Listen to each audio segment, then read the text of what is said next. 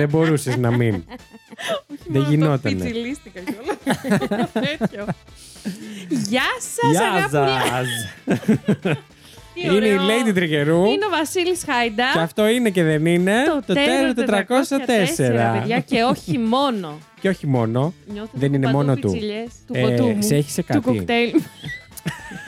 Εγώ δεν ήμουν σίγουρα. Να το ξεκαθαρίζουμε αυτά.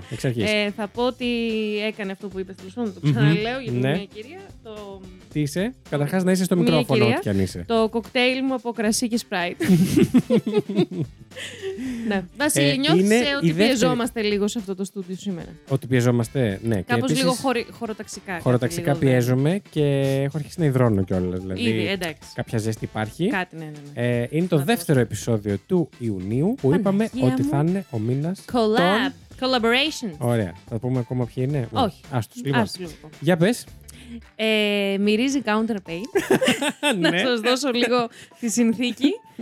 Και ήθελα να πω ότι ηχογραφούμε με το πρισμένο μάτι μου. Είναι μαζί, είναι δεύτερος καλεσμένος, ο πέμπτος ακριβώς. Και επίσης στη διαδρομή από έναν καφέ που είχα πάει το μεσημέρι προς τα εδώ, ερχόμουνα. Συγκεκριμένα πήγαινα να αφήσω τον αδερφή μου σπίτι και να πάρω το λαπτοπάκι με τις σημειώσεις μου και ήρθε εδώ. Γυρνάει η αδερφή μου και μου λέει: ρε, να σου πω λίγο κάτι. Α, μιλάτε και δύο σαν ηλικίες. Ναι. Να σου πω λίγο κάτι. Η αδερφή μου, να πούμε ότι έχει σπουδάσει χημικός, έχει τελειώσει, έχει δουλέψει λίγο στο αντικείμενο της και τώρα διαβάζει για να δώσει κατατακτή στην κοινωνική ψυχολογία. Άρα είναι λίγο που διαβάζει και βγάζει έτσι κάποια πορίσματα. Α, η μαμά έχει κάνει αυτό και λειτουργήσε έτσι. Α, είναι γιατρός. Ναι. Η σχέση μας είναι αυτό. Και εγώ είμαι ερωτηματικά γνωστή. Να σου πω λίγο και καλά ένα πόσιμο που έχει βγάλει για τις ερωτικές μας ζωές. Είχαμε τόσο καλό upbringing. Μεγάλωμα δηλαδή. Ναι. Που δεν έχουμε κανένα συναισθηματικό κενό. Ή τέλος πάντων. Ή τέλος πάντων έχουμε πολύ λίγα συναισθηματικά κενά. Και γι' αυτό το λόγο δεν έχουμε ανάγκη από τις σχέσεις. Με λίγα λόγια, έκανε ένα. Πώς το λένε, είπε ότι δεν είμαστε. Δεν φταίμε εμείς που είμαστε μπακούρια. Πήρε μια πίπα στον εαυτό της, εν πάση περιπτώσει. Ακριβώς, και είπαμε ότι είμαστε τέλειες. Και με αυτό θα ήθελα να καλωσορίσουμε αυτή την πληροφορία, να καλωσορίσω τους σημερινούς καλεσμένους μας. Οι οποίοι δεν είναι άλλους από τα ντετεκτιβάκια τους Crime Groupers. Είπες ντετεκτιβάκια, συγγνώμη, τους πήρα τη μιλιά και πήγαν από τους Crime Group. Πήγαν το πω και λέει ντετεκτιβάκια. Ποιοι είναι μαζί μας? Θυμάμαι λάθος όνομα podcast. Λοιπόν, οι κυρίες προηγούνται τη Μαρία. Γεια σας, τεροράκια. Και το Γιώργο. Καλησπέρα, μικρή Παρό. Καλώς τους. Τι κάνουμε? Καλά είμαστε. Σας έχουμε επιτέλους εδώ σε αυτό το podcast. Μετά από πολύ καιρό. Πολύ καιρό. Τα είπαμε και σε εσάς. Το δικό σας feed. Μας τα είπαν κι άλλοι. Τα πάμε. Ναι, μεταξύ μας. Αλλά επιτέλους γίνεται πραγματικότητα. Δηλαδή, εντάξει, έπρεπε αυτά τα δύο κανάλια να συναντηθούν. Επιτέλους. Κάπου. Πώς λένε. Αδερφές ψυχές. Soulmates. Παιδιά, εγώ νομίζω ότι έχουμε συνδεθεί από το επεισόδιο με τον Μπάσαρη. Ισχύει, παιδιά. Ισχύει. Που βγήκε και νομίζω. Που είχαμε κάνει και την ίδια εβδομάδα. Ναι. Απίστευτο. Πόσο άλλο Μπάσαρη. Ναι. Αλλά πήρατε Πάσαρη από δύο podcast. Ορίστε. Μια χαρά. Τι άλλο χρειάζεστε? Νομίζω ότι ήταν η καλύτερη πάσα. Ναι. Δώσ' το λίγο. Α, συγγνώμη, παιδιά. Πάμε. Όχι. Αυτό ήταν για το πολύ ωραίο σου αστείο. Δεν μπορώ που έχουν σε αυτό το στούντιο της Ηλιούπολης. Έχουν τόσα ηχητικά. Έχει τρελαθεί το κεφάλι. Εντάξει, δηλαδή. Καλή. Είμαστε παραγωγή. Καλή. Και ο Βασίλης του μέλλοντος βρίζει τώρα. Πάτε αγαμηθείτε και οι τέσσερις. Και εσύ μαζί. Και εγώ μαζί. Λοιπόν, εγώ νομίζω ότι το καλύτερό μου για σήμερα είναι που θα σας ακούσουμε σε ξένη υπόθεση. Ναι, όντως. Δεν έχετε ξανακάνει ποτέ. Ποτέ το ποτόν. Έχουμε βγει παρόλα αυτά την Ελλάδα σαν υποθέσεις. Ναι, αλλά η βάση είναι. Αλλά είναι ελληνική, ναι. Αλλά υπήρχε μια ελληνικότητα στις υποθέσεις σας. Φυσικά και ναι. Η γαλανόλευκη ανέμιζε καθ' όλη τη διάρκεια. Τα πάμε νομίζω και στο δικό μας. Ήτανε μπλε. Ήτανε όλο μπλε. Αν σας θυμίζει κάτι. Πώς ήταν η διαδικασία, πώς το νιώσατε? Ωραίο. Ναι. Ωραίο. Κάτσε λίγο τώρα. Αλλά έσπασε λίγο η μονοτονία. Έσπασε πολύ η μονοτονία. Παιδιά, αν κάποιος. Βρήκατε πηγές στα πρώτα δύο αποτελέσματα. Παιδιά, αν κάποιος τώρα απομονώσει αυτό που μόλις είπατε τα τελευταία δευτερόλεπτα. Ναι. Πάει και αλλού το μυαλό, συγγνώμη. Δεν συγκράτησε τι έχω πει. Φαντάζομαι ο κόσμος κατάλαβε. Θα τα ακούσεις κι εσύ αργότερα. Ναι. Ναι, εμένα το παράπονο μου ήταν ότι με το πρώτο search πετάχτηκαν τουλάχιστον 3 ντοκιμαντέρ. Ναι. Και ήθελες να κλάψεις. Ναι. Ναι. Γιατί λες μετά, μα πρέπει να τα δω, είναι εκεί. Αλλά μετά λες, δεν γίνεται, γιατί έχω και ζωή. Δεν είμαι μόνο podcast. Και πού να ψάξεις και τα podcast, πόσα υπάρχουν. Έψαξα και από αυτά. Και εκεί την πάτησα. Το έκανες το λάθος. Ναι, το έκανα. Υπήρχε έτσι και μια ακουστική ψαχτική, η οποία γαμώ το κέρατο των Άγγλων, γαμώ την προφορά τους. Τα μισά τα χάνεις, ρε φίλε. Παιδιά, εγώ δεν μπορώ να τους ακούω τους Άγγλους. Παρότι έχω ρίζας. Αν δεν ξέρεις αγγλικά, είναι πρόβλημά σου. Συγγνώμη, δεν ξέρω λονδρέζικα. Ήτανε και βαριά. Όχι, εντάξει. Ήτανε γιατί είναι από επαρχία ό,τι κοίταγα, οπότε... Μαλάκα δεν τους καταλαβαίνεις, εντάξει τώρα. Μάλιστα. Όχι μόνο τα αγγλικά, εννοώ τα λονδρέζικα. Ναι. Και αντίστοιχα κάποιος που δεν είναι η μητρική του γλώσσα τα ελληνικά, να πάει να μιλήσει με κάποιον από... Καλά, έχεις ακούσει αρτινό αυτό που σου λέγα τώρα. Ναι, παιδιά, δούλευα με κοπέλα που ήταν από την Άρτα. Αυτό φτιάξες. Καλέ, ναι, τι εννοείς, κιζούγκα, κιζάγκα, κιούις, βγάλει τα γέρια στο μαντρόι. Ναι. Και η οποία ήρθε ως φοιτήτρια, εγώ την πέτυχα στα 30 της, ας πούμε, και ήρθε ως φοιτήτρια, άρα δεν είχε την προφορά. Και κάθε Πάσχα ή κάθε καλοκαίρι μετά την άδεια ερχόταν και με... Αχ, τι έλεγε το πολύ χαρακτηριστικό. Μίλαγε λίγο, με μια κατάληξη είχε στο τέλος η πρότασή της κάθε φορά και λέει, και να σου πω... Έκοβε κάποια σύμφωνα και της λέω, μαλάκα, λέω, τι έχεις πάθει. Και μετά κατάλαβα τίποτα. Λέω, όχι, λέω, συγγνώμη, δεν ήταν καθόλου στο πρόσωπο. Αλλά λέω, τώρα μου το κάνει πλάκα, μου σπάς τα νεύρα. Πέρναγε περίοδο επαναπατρισμού όταν ναι, όχι, αυτό ήταν ξεκάθαρο. Μάλιστα. Κανένα hate στους αρτινούς. Κανένα, απολύτως. Πολύ αγάπη. Εγώ αυτή τη στιγμή εκπροσωπώ τον ομό. Α, είσαι από εκεί. Από ένα χωριό είναι η μαμά μου, λίγο πιο πάνω. Ναι, οπότε. Καμία επαφή, βέβαια, όπως βλέπετε. Η άρθρωσή μου είναι εξαίσια. Αυτό. Αλλά. Εξαίσια. Και αν το λέω εγώ. Φυσικά και είναι. Και μιας και περί αυτολογώ και είπες. Θα πει κι άλλα. Ναι. Θα κλέψω ακουστικό χρόνο από τους Terror. Τέλεια. Κλέψε μας τον ακουστικό μας χρόνο. Εδώ τον κλέβω εγώ. Για πες. Και μιας και ερώτησης για το πώς μας φαίνεται που φέρνουμε πρώτη φορά. Βεβαίως. Ξένη υπόθεση. Κοίτα να δεις κάποιους που τον διακόπτουμε και επιστρέφεις σε αυτό που. Πίστεψέ με, το κάνω με τεράστια δυσκολία. Η αποσπασάρα μου περιορίζεται στο δωμάτιο. Ορίστε, να τώρα το έπαθα. Το χάσες. Να με κι εγώ. Για το πώς βρήκες τη διαδικασία. Ναι, για τον Γιώργο που την έψαξε και το έφερε και το αίσθησε, ήταν πάρα πολύ δύσκολο. Για εμένα από την άλλη θα είναι, θέλω να πιστεύω, θεωρητικά εύκολο. Μια βόλτα στο πάρκο για τη Μαρία. Θα σε τεστάρουμε. Θα το δούμε. Να τους βάλουμε αστεράκια στο τέλος. Όπως κάνουμε στα ντοκιμαντέρ. Μάλιστα, δεν έχει καμία σημασία. Εγώ χαίρομαι πάρα πολύ που ήρθατε εδώ με ξένη υπόθεση. Και σας ξεπαρθενιάζουμε για άλλη μια φορά. Τέλεια, το αγαπημένο μου. Για άλλον ένα λόγο. Θέλετε να μπείτε κατευθείαν στα βαθιά, γιατί εμείς είμαστε ακόμα στα 8 λεπτά για μας. Δηλαδή δεν είναι τίποτα, παιδιά, δεν είναι. Παιδιά, εμείς θα πάμε το ρυθμό σας. Τέλεια. Μία ώρα ακόμη έχουμε μπροστά μας, λέμε άσχετα. Πώς νιώθετε που είστε στην εισαγωγή του Terror 404? Μαρία μου, έχεις περίοδο κάτι να μας πεις? Μαρία μου, δεν μας είπες για τις οθήκες, δεν μας είπες για τη μήτρα σου. Τι σερβιέτες αγοράζεις, τίποτα δεν μας έχεις πει. Πότε έπεσε τελευταία φορά? Δηλαδή, κάτσε. Έχεις πέσει από τις σκάλες? Και εμπειρία της συστηνώ. Από τις σκάλες δεν έχω πέσει, όχι. Έχω πέσει όμως πάνω σε ανεμιστήρα και ωριακά πήγα να πέσει στο πόδι μου. Οπότε ναι. Τι εννοείς? Πώς το έκανες? Εγώ. Ήταν μια πολύ πολύ ζεστή μέρα του Ιουλίου. Με πάρα πολύ ζέστη. Και είχα πάει έτσι στην αγαπημένη γιαγιά και έτρωχα μεσημεριανό. Είχα φάει τα πιο νόστιμα γεμιστά της ζωής μου εκείνη τη μέρα. Σε τι ηλικία μιλάμε? Πριν από 2 χρόνια. Ήμουν σίγουρη. Τέλεια. Ναι, και πάω στο σπίτι και επειδή έχουμε μία βίλα εμείς εκεί.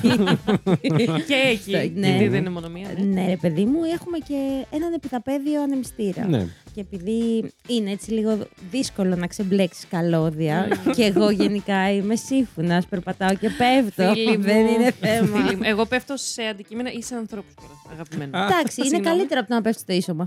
Ναι, όπως και να το κάνεις. Και έτσι όπως πάω να αφήσω την τσάντα μου και να πάρω τηλέφωνο του Γιώργο, ξαφνικά το πόδι μου το ένα περδικλώνεται στο καλώδιο. Και πέφτω και δεν έχω καταλάβει τίποτα μέχρι που γυρνάω το κεφάλι μου και βλέπω απλά αίμα. Αλλά αίμα. Τύπος φλάτερ λίγο. Ναι. Και βλέπω απλά το πόδι μου, τη γάμπα μου να έχει ανοίξει. Έλα, τι είχε πέσει ο ανεμιστήρα? Όχι, είχε πέσει εγώ πάνω στον ανεμιστήρα. Θα σας δείξω τα ράματα. Έλα ρε, έχεις κάνει και ράματα. Παιδιά, έχεις σημάδι. Όχι, δεν έχει κάνει ράματα, δεν κατάλαβες. Μου σκίσαν τα ράματα. Το πόδι της έγινε ράματα. Συγγνώμη. Ναι, παρακαλώ. Ορίστε, δεν θέλατε μια ιστορία? Όπου με παίρνει, είμαι στη δουλειά και με παίρνει τηλέφωνο και μου λέει αυτό λεξί. Έπεσα στον ανεμιστήρα και μου κόπηκε το πόδι. Και έκοψα. Πείτε μου τι καταλαβαίνετε. Ότι είναι πειρατής. Αυτό. Εντάξει, τέρας ψυχραιμίας. Τέρας. Βέβαια. Να ρωτήσω κάτι, συγγνώμη, γιατί εγώ ακόμη δεν κατάλαβα. Κρατάει ο ένας το τέρας και ο άλλος το ψυχραιμίας. Για πες. Ο ανεμιστήρας, για να σε τέτοιο, ο ανεμιστήρας ήταν επιδαπέδιος, ήταν μεταλλικός και πίσω στη βάση. Σε ποιο σημείο του, ναι, χτύπησες. Θεωρητικά πίσω στη βάση έπρεπε, έτσι όπως είναι η βάση του, να έχει δύο τσουτσουνάκια σιλικονένια, υποτίθεται. Α, κατάλαβα. Για να μπορείς να το πιάσεις. Από εκεί που τον ανοίγεις θεωρητικά από πίσω για να βγάλεις το προστατευτικό. Ναι. Την έχουμε χάσει, παιδιά. Είμαστε οι τρεις μας. Θα σου κάνω σχεδιάγραμμα μετά για να καταλάβεις ακριβώς. Έχω ανεμιστήρα μέσα να σας δείξω. Μιλάμε για επιδαπέδιο. Να σας κάνω λίγο. Και έτσι όπως είναι η βάση το τρίγωνο και είναι μπροστά η προπέλα θεωρητικά, καλυμμένο. Η βάση πανοράματος. Συμπορώ άλλο. Ναι. Ωραία. Είναι μπροστά καλυμμένες οι προπέλες και όλα αυτά και η βάση του είναι μεταλλική. Ωραία. Και προεξέχουν δύο μαλακίες. Άρα, κατάλαβα. Εντάξει. Και εγώ πέφτω και μάλλον έπεσα. Αφέθηκα, ρε παιδί μου. Αφέθηκα στην αγκαλιά του. Ναι, αυτό. Ναι. Αλλά προς τη μήνυ μου κατέβηκα μόνη μου 4 ορόφους γιατί δεν έχουμε ασανσέρ στο σπίτι. Όχι. Ναι, με δεμένο το πόδι. Να πω επίσης. Και μη σας τα απολογώ, αυτό είναι προσθετικό και το βγάζει. Να πω επίσης πως χωρίς τιμή στους γειτονές μου δεν βοήθησε κανένας. Ναι, ήτανε. Σε είδανε όμως. Χτύπησα κουδούνια. Και βγήκα επίσης και στο διάδρομο και φώναζα βοήθεια. Έλα ρε. Δηλαδή πόσο πιο signal μπορείς να το κάνεις. Να φωνάξεις φωτιά. Παιδιά στάνταρ. Να το βοήθεια όχι. Όχι, παιδιά στο βοήθεια. Έχει γίνει νομίζω πείραμα. Ότι γυρίζουν πολύ, αλλά συντριπτικά τύπου πολύ λιγότεροι από το φωτιά. Γιατί φωτιά λες, φωτιά θα καίει ο κόλος μου, άρα θα βγω. Πάλι όχι προς τιμή τους. Ναι. Δύο από τους γείτονές μας, που είναι συνολικά 3, ναι. είναι και οι δύο ασχολούνται με την υγεία. Αν ο ένας είναι γιατρός και άλλη είναι νοσηλεύτρια. Όχι. Σοκ. Τίποτα. Εμένα εκείνη την ημέρα με μούτζες στο θαμπόλιο. Ούτε ζάχαρη. Κομμένα. Αλλά ναι. Ξαφνικά όμως με αυτά που έχω φέρει στο τέρος, σαν εμπειρίες, νιώθω πολύ λίγη μετά από αυτή. Όχι καλέ. Έχεις χρόνο ακόμα, εγκρίζεσαι. Δώστε μου λίγο. Παναγία μου, χτύπα ξύλο. Βέβαια, μπορούμε να πούμε ότι αυτή η ιστορία ήταν μια πολύ καλή πάσα για την αιματοβαμμένη υπόθεση που έχουμε φέρει. Παίζουν και τέτοια αυτοί. Εμείς εδώ τι κάνουμε? Πετάμε χαρταετό. Καλά, καιρό τώρα. Λοιπόν, εγώ λέω να τους αφήσουμε να κάνουν το κομμάτι τους, γιατί θα είναι και μεγάλο κομμάτι. Ναι. Αράζω πίζω. Έχεις πήξει. Πίζω. Ωραία. Δηλαδή ξεκινάμε. Δηλαδή. Βούρ στον πατσά. Έμπαινε γιούτσο. Έτσι. Είναι δύο. Θέλω να κάνετε λίγο. Θέλω να κάνετε λίγο χώρο μπροστά σας. Πώς κατά. Κάτσε λίγο. Θέλω να μην έχεις τίποτα μπροστά σου. Όλοι μας να μην έχουμε τίποτα μπροστά μας. Αυτά πειράζουν. Θα σας δώσω κάτι. Το έχουν κάνει και interaction, παιδιά. Παιδιά, φοβερό. Το οποίο δεν θα το γυρίσετε μέχρι να σας πω. Πώς μας γαργαλίσετε τις αμυγδαλές έτσι. Κυλινδρικό. Όχι, παιδιά, μας έχει δώσει. Με 3 μπαταρίες. Επειδή ως γνωστόν δεν μας βλέπετε, μας έχει δώσει ένα πάκο από χαρτιά. Εδώ, ο κύριος Γιώργος. Σειραμένα. Με ένα κλιπ, ένα σειραπτικό. Εντάξει, δεν ήταν και πολύ σημαντική πληροφορία, ναι. Εντάξει. Σειραμένα. Τα περιγράφω, αφού δεν έχουμε εικόνα, Βασίλη μου. Οκ, υπότιτλε. Λοιπόν, και αρχίζεις. Εμείς δεν το γυρνάμε. Όχι, μέχρι να σας πω. Μάλιστα. Και να πούμε ότι την υπόθεση μπορεί κάποιοι να την ξέρουν. Είναι η υπόθεση στην Αγγλία, στο Manchester. Oh shit. Ναι. The Moors Murders. Ωραία, πούστη. Δεν ξέρω καν τι είναι αυτό. Δεν θα περάσεις καθόλου καλά γιατί σας ακούμε και ξέρω τι δεν σ' αρέσει.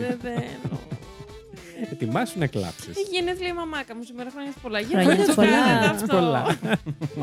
Μ' αρέσει, ξέρεις τι περιέχει τα φύλλα μπροστά μας. Όχι. Ούτε εσύ. Όχι. Τέλειο. Σε καλός εσύ. Εγώ τι είμαι. Όχι, μπράβο σου. Όχι, Παναγία μου. Να πέσει μουσική για την αρχή. Να πέσει το βίντεο. Να πέσει terror. Να πέσει μουσική. Να πέσει το PowerPoint. Τέλεια.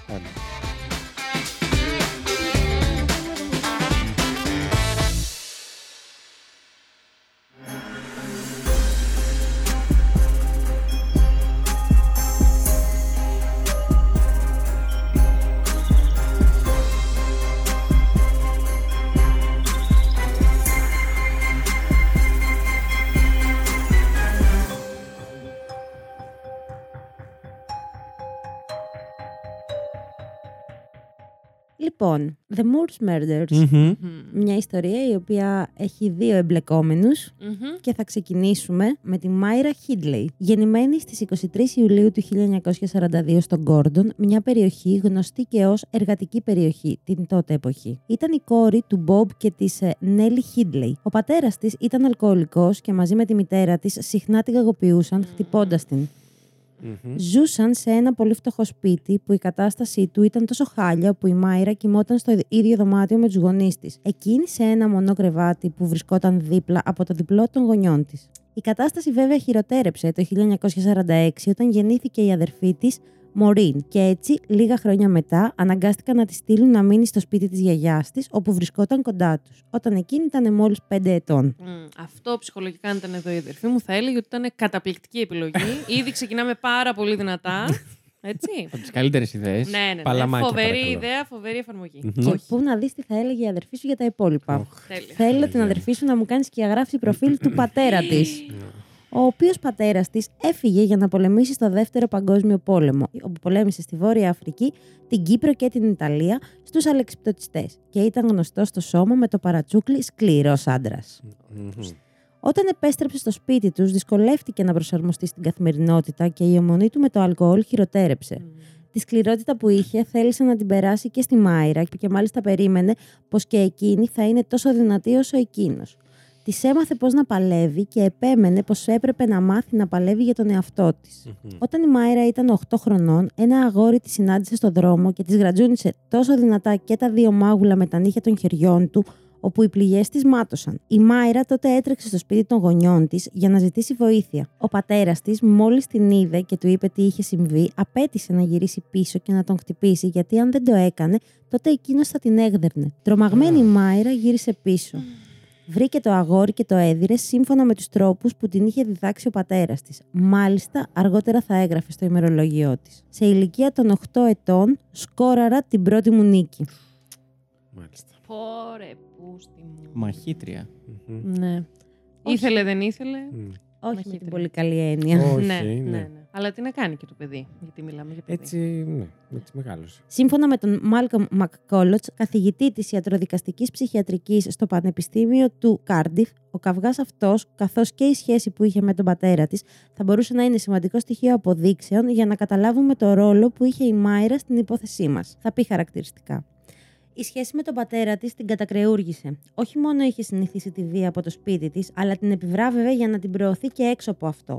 Όταν αυτό συνέβαινε σε νεαρή ηλικία, μπορεί να έβλαπτε την αντίληψη που είχε το άτομο αυτό σε τέτοιες καταστάσεις της ζωής του, θα πει. Mm-hmm. Ναι. Η ζωή της Μάιρα θα στιγματιστεί από ένα γεγονός το 1957, όταν εκείνη ήταν 15 χρονών. Η Μάιρα είχε έναν κολλητό φίλο ονόματι Μάικλ Higgins, ένα 13χρονο αγοράκι το οποίο έμενε στο διπλανό δρόμο από το σπίτι της. Τον Ιούνιο λοιπόν ο Μάικλ θα της προτείνει να πάνε για μπάνιο με κάποιους φίλους τους σε μια τοπική παρατημένη δεξαμενή νερού. Το ζούσαν στα άκρα, Μαλάκα πραγματικά. Πόσο πόδια βγάλανε μετά. Φτώχεια καταραμένη. Βγάλανε μετά. Η Μάιρα, ενώ ήξερε να κολυμπάει πολύ καλά, αρνήθηκε να τον ακολουθήσει και έτσι ο Μίκαελ θα πάει με τον άλλο φίλο του, τον Μπατ. Το απόγευμα όμως θα μάθει πως ο Μίκαελ πνίγηκε στη δεξαμενή. Η Μάιρα θα κατηγορήσει τον εαυτό της για τον πνιγμό του, μιας και δεν ήταν εκεί για να τον σώσει. Η Μάιρα... Η Μάιρα μάζεψε χρήματα για το στεφάνι του Μίκαελ, αλλά και για την κηδεία του και ο θάνατός του θα της άφηνε στίγμα για πάρα πολλά χρόνια αργότερα. Πόσο χρονών, συγγνώμη? 15.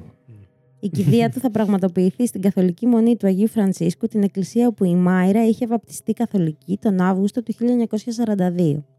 Η μητέρα της είχε δεχτεί την παρότρινση του πατέρα της να τη βαπτίσουν καθολική υπό έναν όρο. Να μην πάει σε καθολικό σχολείο, γιατί πίστευε πως το μόνο που θα διδάσκονταν οι μοναχοί ήταν η κατήχηση. Okay. Πώς σας φαίνεται μέχρι τώρα η ζωή της? Όλα τέλεια. Πάνε όλα πάρα πολύ καλά. Βάσει σχεδίου, δεν έχει πάει τίποτα στραβά. Ναι. Και τώρα ξεκινάνε τα καλά. Μέχρι τώρα ήταν... Ναι. Διότι η Μάιρα άρχισε να ελκύεται όλο και περισσότερο από την Καθολική Εκκλησία κατά την περίοδο που φοιτούσε στο Rider Bro Secondary Modern. Κοίταξε να δεις.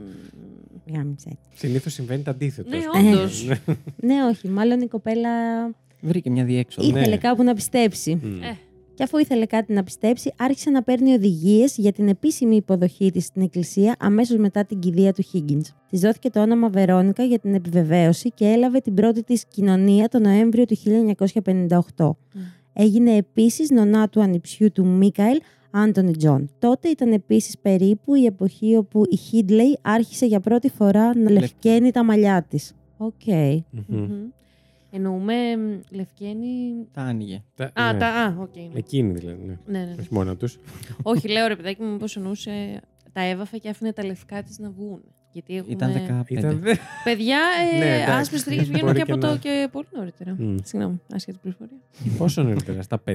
Όχι ρε, ναι, και από δημοτικό. Εγώ είχα ένα μαθητή γλυκούλη που είχε άσπρες τρίγες και έκλαιγε. Μωρέ. Και του λέω, τι πειράζει. Λέω, όχι και αδερφή μου. Εμένα μου αρέσουν οι μεγαλύτεροι. Έχεις ακούσει Terror που δεν έχει βγει ακόμη γιατί είμαστε 15 χρόνια πριν. Συνέχισε Μαρέκη. Η πρώτη λοιπόν δουλειά η οποία είχε η Μάιρα. Πω, δεν το έχω καθόλου με τα ονόματα. Η πρώτη λοιπόν δουλειά που είχε η Μάιρα ήταν ως κατώτερος υπάλληλος σε μια τοπική εταιρεία ηλεκτρολόγων και μηχανικών. Έκανε θελήματα, έφτιαχνε τσάι στους εργαζομένους και για μερικές φορές δακτυλογραφούσε. Την συμπαθούσαν όλοι πολύ στην εταιρεία, αρκετά ώστε όταν έχασε το πακέτο με το μισθό της πρώτης εβδομάδας, οι εργαζόμενοι έκαναν έρανο για να τον αντικαταστήσουν. Είχε μια σύντομη σχέση με τον Ρόνι Σινκλέρ από τα Χριστούγεννα του 1958 και αραβωνιάστηκε σε ηλικία 17 ετών. Ενδιαφέρον. Γιατί όμως είναι ενδιαφέρον. Είναι ενδιαφέρον γιατί... Για πολλούς λόγους θα έλεγα. Ένας από αυτούς λοιπόν... Αρχικά να ότι είναι 17. Ναι. Και είναι στην Καθολική Εκκλησία από τα 15. Δεύτερο, ναι. Βέβαια, να πούμε ότι είναι ενδιαφέρον γιατί ο αραβώνας αυτός ακυρώθηκε αρκετούς μήνες αργότερα, μιας και η Μάιρα προφανώς θεωρούσε το Σινκλέρ ανώριμο και ανίκανο να της προσφέρει τη ζωή που οραματιζόταν για τον εαυτό της. Okay. Χειραφετημένη στα 17, θέλουμε να λέμε. Μπράβο. Λίγο λοιπόν μετά τα 17 γενέθλιά της, άλλαξε το χρώμα των μαλλιών της σε τελείως ξανθό. Έκανε μαθήματα τζούντο μία φορά την εβδομάδα σε μία τοπική σχολή. Ναι. Και για το 40 πόσο? 50... Ναι. 60... για το 57 να λέμε πώς. Ναι. Τώρα είμαστε το 57. Είπαμε ότι έκανε τζούντο μία φορά την εβδομάδα σε μία τοπική σχολή, αλλά κανένας δεν ήθελε να προπονηθεί μαζί της, καθώς συχνά αργούσε να επελευθερώσει τη λαβή της. Δεν τσάφνε. Τέλειο. Okay. Τους έκανε συχνά κεφαλοκλειδώματα. Και μπράβο. Υπέροχα. Και μπράβο τη λέει η άλλη. Όχι, παιδιά, πλάκα κάνουμε. Ήταν λίγο βίαιη δηλαδή. Ήταν πολύ βίαιη. Ναι, εντάξει. Το καταλαβαίνω γιατί. Να του πω ότι το καταλαβαίνω. Ναι. Αφού λοιπόν αποφάσισε να ασχοληθεί λίγο περισσότερο έτσι με τη ζωή της, έπιασε δουλειά στην εταιρεία Bradley and Hitchliff, μια εταιρεία μηχανικών στον Gordon, αλλά απολύθηκε λόγω απουσιών μετά από 6 μήνες. Αυτή, έτσι όπως σας τη διάβασα, ήταν πάνω κάτω το background της ηρωίδας μας. Μάλιστα. Και τώρα θα πάμε στο Γιώργο. Ηρωίδα. Είναι ο main character αυτής της ιστορίας. Αυτό, ναι. Ναι, και είχε και ένα ζευγάρι. Ναι. Να πω εγώ δεν ήταν εδώ... μόνοι. Όχι. Να πω ότι για το upbringing της και αυτή θα πω ότι θα μπορούσε να έχει πάει πολύ χειρότερα. Μέχρι αυτό το σημείο. Μέχρι τώρα. Δεν ξέρω τι θα γίνει μετά. Ναι. Αλλά μέχρι τώρα θα πω ότι... αλλά... Το ακούω. Θα πω κιόλας ότι έχει κάνει και μία στροφή. Ίσως. Είχε και κάποια δείγματα έτσι... Συσσαγωγικά κανονικότητας, να πω. Παρά αυτά που της συνέβησαν. Ναι. Θεωρητικά η ζωή της μέχρι στιγμής δεν είναι και καλύτερη. Όχι, αλλά δεν μεγαλώνει και στη... Αυτό, ναι, δεν μεγαλώνει και στην καλύτερη γειτονιά. Και δεν έχει δείξει και ιδιαίτερα ας πούμε, σημάδια, έτσι, μπορούμε να πούμε, νεαρής παραβατικότητας, ενώ πολύ σοβαρά δηλαδή. Ναι. Εντάξει, έδιρε ένα αγοράκι, δεν άφηνε τη λαβή στο τζούντο. Ναι, όλα αυτά πες κάπως. Ναι, έχουμε δει. Εγώ τώρα σκέφτομαι αυτό. Κοίτα, θα σου πω, έπαθε το κοκομπλόκο με το θάνατο του κολλητού της. Οπότε αυτό. Νομίζω εκεί ότι... λίγο σαν να πήγε να κάνει μια στροφή ίσως. Ναι. Προσπάθησε. Ίσως. Θα μπορούσε. Αλλά δεν την έκανε. Δεν έγινε, δεν ήταν μόνιμη στροφή. Φαντάζομαι. Ένα άλλο πρόσωπο που θα μας απασχολήσει πολύ είναι ο αγαπημένος μας Ian Brady. Καθόλου ειρωνικά. Ναι. Ο Ian Brady λοιπόν γεννήθηκε στη Γλασκόβη ως Ian Duncan Stewart στις 2 Ιανουαρίου του 1938. Δούκα μου. Ναι. Κύριε Δούκα μας. Από την Μάγκη ή αλλιώς Peggy Stewart, μια ανήπαντρη 28χρονη σερβιτόρα. Η ταυτότητα του πατέρα του Ιαν δεν έχει ποτέ εξακριβωθεί αξιόπιστα, αν και η μητέρα του ισχυρίστηκε ότι ήταν τοπικός δημοσιογράφος που εργαζόταν για μια εφημερίδα της Γλασκόβης. Μάλιστα, οκ. Okay. Ο οποίος όμως πέθανε 3 μήνες πριν γεννηθεί ο Ιαν. Mm. Ή έτσι υποστηρίζει η μητέρα του. Ναι, έτσι μάθαμε. Ναι. Mm. Η Στιούαρτ λοιπόν είχε ελάχιστη υποστήριξη από τους γονείς της και μετά από λίγους μήνες αναγκάστηκε να δώσει τον Ιαν σε άλλη οικογένεια, την Μέρι και τον Τζον Σλόαν, ενός ζευγαριού της περιοχής με 4 δικά τους παιδιά. Mm. Ο Ιαν πήρε το όνομά τους και έγινε γνωστός ως Ιαν Σλόαν. Μάλιστα. Η μητέρα του συνέχισε να τον επισκέπτεται καθ' όλη τη διάρκεια της παιδικής του ηλικίας. Επίσης, από νωρίς ο Ιαν έδειξε ανησυχητικά σημάδια δυσλειτουργικής συμπεριφοράς και κυκλοθυμίας. Mm. Όταν δεν μπορούσε να γίνει το δικό του, έβγαζε βία ξεσπάσματα, τα οποία μερικές φορές κατέληγαν στο να χτυπάει το κεφάλι του στον τοίχο. Ah. Mm. Okay. Mm. Και στον εαυτό του δηλαδή. Ναι, κυρίως στον εαυτό του. Mm. Η Πέγγι λοιπόν, η μητέρα του, η βιολογική του μητέρα... Ναι. Η πρώην μητέρα. Χωρίσανε. Ωραία στο παπουτσάκι όσο Πέγγι μου. Όταν τον επισκεπτότανε, του έκανε όλα τα χατήρια και του πρόσφερε δώρα. Σύντομα όλα. Άρα υπήρχε μια επαφή δηλαδή. Υπήρχε συνεχώς επαφή. Mm. Και ο Ιαν γνώριζε ότι ήταν η βιολογική του μητέρα. Θα σου πω τώρα αμέσως ότι σύντομα το κατάλαβε ότι η Πέγγι Στιούαρτ ήταν η κανονική του μητέρα. Και επίσης συμπέρανε ότι οι Σλόανς δεν ήταν η πραγματική του οικογένεια. Mm-hmm. Και πώς αντέδρασε? Δεν είχε κάποιο ιδιαίτερο πρόβλημα. Ακόμα. Γενικά δεν είχε. Ναι. Οι άλλοι στη γειτονιά λοιπόν κατάλαβαν επίσης την κοινωνικά απαράδεκτη καταγωγή του αγοριού, μιας και ήταν υιοθετημένος και ήταν και από τη Σκωτία. Mm. Μην αρχίσω να λέω τώρα.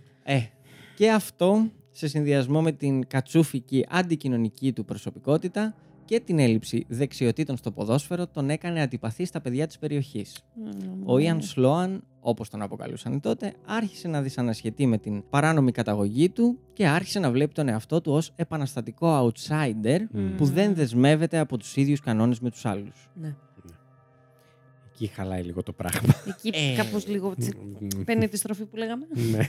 Σε ηλικία 9 ετών πια, ο Ιαν θα επισκεφτεί το Loch Lomond με την οικογένειά του, όπου φέρεται να ανακάλυψε τη συμπάθειά του για την ύπαιθρο, και λίγους μήνες αργότερα η οικογένειά του μετακόμισε σε ένα νέο σπίτι, σε μία έκταση στο Πόλοκ. Mm-hmm. Στο σχολείο ήταν ένας έξυπνος μαθητής και ένα όμορφο, καλοντυμένο αγόρι, αλλά όχι ιδιαίτερα αγαπητός. Σε ηλικία 11 ετών, ο Ιαν πέρασε τις εισαγωγικές εξετάσεις στην Ακαδημία Solans, ένα σχολείο για μαθητές άνω του μεσαίου όρου. Πω αυτό, παιδιά που το είχαν παλιά τα σχολεία. Ναι. Σκέψτε ότι και τώρα υπάρχουν. Που τα πειραματικά. Ναι, σωστό. Αλλά τουλάχιστον δεν του λέμε ανώτατο του μεσαίου όρου. Ναι. Ωστόσο, οι δυνατότητες του δεν αξιοποιήθηκαν ποτέ, καθώς ήταν τεμπέλης, δεν προσπαθούσε και δεν συμπεριφερόταν σωστά. Mm. Mm-hmm. Άρχισε να καπνίζει και ουσιαστικά εγκατέλειψε τις σχολικές του εργασίες. Μήπως δεν είχε κίνητρο, λέω εγώ τώρα. Θα μπορούσε να το πει κανείς. Ναι. Κάποια πιο πονηρεμένη από μένα, θα έλεγε. Με ένα πτυχίο παιδαγωγικών. Καθώς μεγάλωνε, η βιαιότητα του Ιαν κλιμακώθηκε, μιας και ανέπτυξε μια γοητεία για την ναζιστική Γερμανία, την ναζιστική λαμπρότητα και τον ναζιστικό συμβολισμό. Εδώ σε έχω χάσει. Συγγνώμη, μέχρι τώρα με έβλεπες, προσπαθούσα να μείνω μαζί σου, αλλά. Δεν έχεις ακούσει τίποτα. Αυτό δεν θέλω. Συχνά ζητούσε από τα άλλα αγόρια αναμνηστικά που έφερναν οι πατεράδες τους από τον πόλεμο, και όταν έπαιζε πολεμικά παιχνίδια με τα παιδιά της γειτονιάς, επέμενε να είναι ο Γερμανός.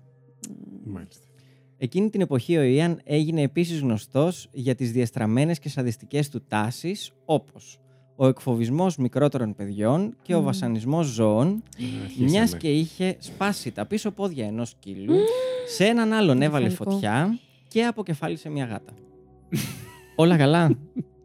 9 χρονών. Lady μου. Έπρεπε να είχαμε κάμερα τώρα να βλέπω. Πραγματικά, που δεν τη βλέπουμε ποτέ, θα σας απομονώσω τους ήχους της Lady να τους βάζετε στα επεισόδια σου που θέλετε.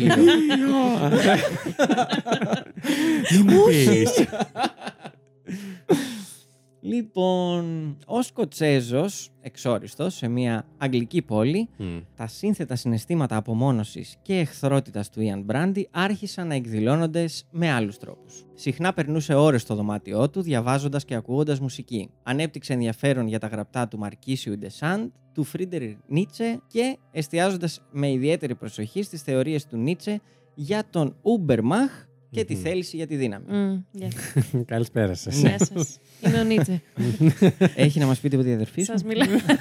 Θα την πάρω τηλέφωνο μετά, δεν μπορώ να το διαχειριστώ τώρα. Λοιπόν, ερωτεύτηκε όλο και περισσότερο μια φιλοσοφία που υπερασπιζόταν τη σκληρότητα και τα βασανιστήρια και την ιδέα ότι τα ανώτερα πλάσματα είχαν το δικαίωμα να ελέγχουν σε πολλά εισαγωγικά και να καταστρέφουν, αν χρειαστεί, τα ασθενέστερα. Αχ, πότε θα μάθουμε σαν είδος ότι ό,τι παίρνει ένα παιδί από μέτρο, αυτό θα γυρίσει μετά μπούμερανγκ πίσω. Πραγματικά, ρε φίλε. Τέλος πάντων. Μεγάλη κουβέντα. Δεν ξέρω, είχε, πιστεύετε, να έπαιξε ρόλο ο ρατσισμός? Λες, όχι ρε, ποτέ δεν παίζει εξάλλου, είναι κάτι τόσο ασήμαντο. Όχι, Γιώργο μου. Όχι. Ξέρετε τι άλλο έκανε ο Ιαν? Θέλουμε να μάθουμε. Εγώ θέλω να μάθω. Θέλετε. Συνέλεγε μανιωδώς βιβλία σχετικά με τα βασανιστήρια και το σόδομα... και τον σοδομαζοχισμό. Αυτό είναι κάτι άλλο που λες. Ναι. Και τον σαδομαζοχισμό και άλλες παραφιλίες που σχετίζονται με την κυριαρχία και την υποτέλεια. Περίπου την ίδια εποχή εργάστηκε ως βοηθός χασάπι και ορισμένοι σχολιαστές έχουν υποθέσει ότι η εμπειρία του να κόβει τακτικά το κρέας από το κόκαλο μπορεί και να καλλιέργησε το αυξανόμενο ενδιαφέρον του για τις σωματικές πράξεις του ακροτηριασμού και της δολοφονίας. Λες. Κάποιοι λένε. Φήμες θέλουν. Μάλιστα. Lady μου. Ξέρω ήδη που πάει. Άρχισε επίσης να πίνει πολύ και να συχνάζει στον κινηματογράφο και συχνά βρέθηκε να χρειάζεται επιπλέον χρήματα για να υποστηρίξει αυτές τις νέες συνήθειες. Μάλιστα. Άλλη μια συνήθεια του Ιαν ήταν να τζογάρει σε υποδρομίες. Okay. Φυσιολογικός. Προτιμώ αυτό από τα υπόλοιπα. Ναι. Στο σχολείο του, λοιπόν, στο Σόλαντ, η συμπεριφορά του επιδεινώθηκε ως έφηβος, μιας και εμφανίστηκε 2 φορές ενώπιον δικαστηρίου ανηλίκων για διάρρηξη σπιτιού. Για διάρρηξη. Έφυγε από την Ακαδημία σε ηλικία 15 ετών και έπιασε δουλειά ως τσαγέρης και εκείνο σε ένα ναυπηγείο της Harland & Wolff στον Γκάβαν. Είχε σχέση με την Evelyn Grant, αλλά η σχέση τους έληξε όταν ο Ian ανακάλυψε πως εκείνη θα πήγαινε να επισκεφτεί έναν χορό με ένα άλλο αγόρι και έτσι πήγε εκεί, τους βρήκε και την απείλησε με ένα μαχαίρι. Ωραίο δείγμα. Εμφανίστηκε και πάλι ενώπιον του δικαστηρίου, αυτή τη φορά με 9 κατηγορίες εναντίον του και λίγο πριν τα 17 γενέθλιά του. Καλά, εντάξει. Τώρα θα ρώταγα τι ηλικία είμαστε. Ήλπιζε ένα 20, ξέρεις, ένα μπει ένα 2 μπροστά. Όχι, γιατί έχουμε πολλά. Έχουμε λεπτομέρειες. Λοιπόν, λίγο πριν τα 17 γενέθλιά του, ένα δικαστήριο τον έθεσε υπό επιτήρηση με τον όρο να πάει να ζήσει με την βιολογική του μητέρα, η οποία είχε πλέον μετακομίσει στο Μάντσεστερ και είχε παντρευτεί έναν Ιρλανδό έμπορο φρούτων ονόματι Pat Brandy. Από τον οποίο πήρε και το όνομα, Ian Brandy, ο οποίος τον έβαλε να δουλεύει, του βρήκε βασικά μια δουλειά, ως αχθοφόρος φρούτων στην αγορά Smithfield. Μάλιστα. Μέσα σε ένα χρόνο από τη μετακόμιση του στο Μάντσεστερ, όμως, ο Ιαν κατέφυγε και πάλι στην κλοπή και αφού καταδικάστηκε αρκετές φορές ακόμα, καθώς και συνελήφθη και του επιβλήθηκε πρόστιμο για ένα περιστατικό δημόσιας μέθης. Συλλογή της έκανε, ναι. Συνελήφθη με έναν σάκο την τελευταία φορά γεμάτο... Πάει Βασίλη, τον είχε πάρει. Όχι. Θα φτάσουμε και εκεί. Με ένα σάκο γεμάτο μολύμδινες φώκες. Τις φτιάχνανε από μόλυβδο. Γιατί είδα τη φάτσα με τη Lady. Για πολλωστή φορά. Για γύρω 15η. Τις οποίες τις είχε κλέψει και προσπαθούσε να τις πουλήσει λαθρέα για να βγάλει χρήματα. Ποιος αγοράζει μία μολύβδινη φώκη? Το 1958 μάλλον στην Αγγλία ήταν πολύ... Είναι σαν τη δικιά μας τη γατούλα, την Κινέζικη με το χεράκι. Δικιά μας όταν λες. Αυτό που έχουμε... Εμείς που έχουμε στερνιστεί από τη Βέρα Κίνα. Επίσης, πριν κλείσει τα 18 του, καταδικάστηκε σε 2 χρόνια εκπαίδευσης σε σχολείο αναμορφωτηρίου. Αναμορφωτηρίου. Πάμε πάλι. Αναμόρφο. Παρετή πρόταση. Γεια σας. Πες κάτι άλλο. Είναι η ελληνική γλώσσα. Καταδικάστηκε σε 2 χρόνια εκπαίδευση σε σχολείο σε αναμορφωτήριο. Ναι. Αυτό μπορείς να τα αφήσεις όλες. Καθώς και σε ένα διάστημα στη φυλακή Strange Way. Κατά τη διάρκεια της φυλάκισής του, Ο Ιαν έμαθε παράνομες τεχνικές για την απόκτηση χρημάτων και είχε μεγαλεπίβολες φαντασιώσεις ότι θα γίνει μεγάλος εγκληματίας, κάνοντας επικερδείς ληστείες τραπεζών. Ήλπιζε να αποφύγει. Είχε πλάνο. Είχε σχέδιο. Ναι. Και πρόγραμμα. Είχε πρόγραμμα. Αυτό. Ήλπιζε να αποφύγει τη χειρονακτική εργασία και στόχευε να φαίνεται αξιοσέβαστος, γι' αυτό και σπούδασε λογιστική. Τι λέει, παιδί μου. Ναι, η αποφυλάκηση του οδήγησε σε παρατεταμένη ανεργία. Τελικά βρήκε δουλειά τον Φεβρουάριο του 1959 ως υπάλληλος αποθήκης στην Millworks and Merchandise. Mm-hmm. Αποφασίζοντας να βελτιώσει τον εαυτό του, ο Ιαν απέκτησε από μια τοπική δημόσια βιβλιοθήκη ένα σετ εγχειριδίων λογιστικής, με τα οποία εξέπληξε τους γονείς του, μελετώντας τα από μόνος τους στο δωμάτιό του επί ώρες. Μάλιστα. Στις αρχές του 1959. Σε τι ηλικία είμαστε ακόμα εδώ? Είναι λίγο 18 και κάτι. Εκεί, ναι. Okay. Στις αρχές του 1959, μόλις 3 μήνες μετά την αποφυλάκησή του, λοιπόν, από το αναμορφωτήριο, ο Ιαν υπέβαλε αίτηση και του προσφέρθηκε μια θέση γραφείου στο Millworks Merchandising, με μια εταιρεία χονδρικής που είπαμε και πριν, η οποία έκανε διανομή χημικών προϊόντων με έδρα τον Gordon. Okay. Και αν σας θυμίζει κάτι, είναι γιατί εκεί δούλευε και η αγαπημένη μας Myra. Κοίταξε να δεις. Κοίτα τα μεγάλα πνεύματα. Πώς συναντιούνται. Οι συνάδελφοί του τον θεωρούσαν ήσυχο, συνεπή, αλλά οξύθυμο χαρακτήρα. Διάβαζε βιβλία όπως το Teach Yourself German, το Mein Kampf του Hitler, ο αγών μου, καθώς και έργα για τις ναζιστικές θηριωδίες. Οδηγούσε μια μοτοσυκλέτα. Αγαλίαζε ψυχούλα του δηλαδή με αυτά. Το βρίσκε, ρε παιδάκι μου. Ναι. Οδηγούσε μια μοτοσυκλέτα Tiger Cub, την οποία και χρησιμοποιούσε για να επισκέπτεται τα Pinings. Ήταν χωράφια. Και αφού μάθαμε λίγο και το υπόβαθρο του Ιαν, τώρα θα πάμε στο μεταξύ τους. Να τα συνδέσουμε. Πάμε στη γνωριμία τους, παιδιά. Ναι, σας είπε ο Γιώργος. Θέλουμε να τα συνδέσουμε. Θέλουμε, δεν θέλουμε, έγινε. Αυτό. Αυτό εμείς. Να πούμε λοιπόν ότι το 1961 η 18χρονη Μάιρα εντάχθηκε στο Millworks ως δαχτυλογράφος, ενώ ο Ιαν ξεκίνησε να δουλεύει στην εταιρεία τον Ιανουάριο του ίδιου έτους. Σύντομα ξετρελάθηκε με τον Bradley, παρά το γεγονός ότι έμαθε ότι είχε ποινικό μητρώο. Φοβερός ωστόσο. Ναι, μα ήταν σε φάση με έλκουν τα τέτοια, με έλκουν τα κακά παιδιά. Έτσι. Σύντομα λοιπόν άρχισε να κρατάει ημερολόγιο και αν και είχε ραντεβού με άλλους άντρες, ορισμένες από τις καταχωρήσεις της περιγράφουν λεπτομερώς τη γοητεία για τον Μπράντι. Στο ημερολόγιο το οποίο κατέγραφε τις σκέψεις της, έγραφε συνέχεια ότι ήταν πάρα πολύ γοητευμένη με τον Ιαν, με τον οποίο τελικά μίλησε για πρώτη φορά στις 27 Ιουλίου του 1961. Και για σχεδόν 12 μήνες εκείνος παρέμενε αδιάφορος και απόμακρος, ενώ εκείνη τον συμπαθούσε πάρα πολύ. Άκου να δεις. Ναι. Έρχεται εδώ και δένει το γλυκό, γιατί στη χριστουγεννιάτικη γιορτή του γραφείου ο Ιαν, χαλαρός και μετά από μερικά ποτάκια, ζήτησε από τη Μάιρα να βγουν ραντεβού σε ένα κινηματογράφο. Εκεί παρακολούθησαν μια ταινία για τις δίκες της Νεμβέργης.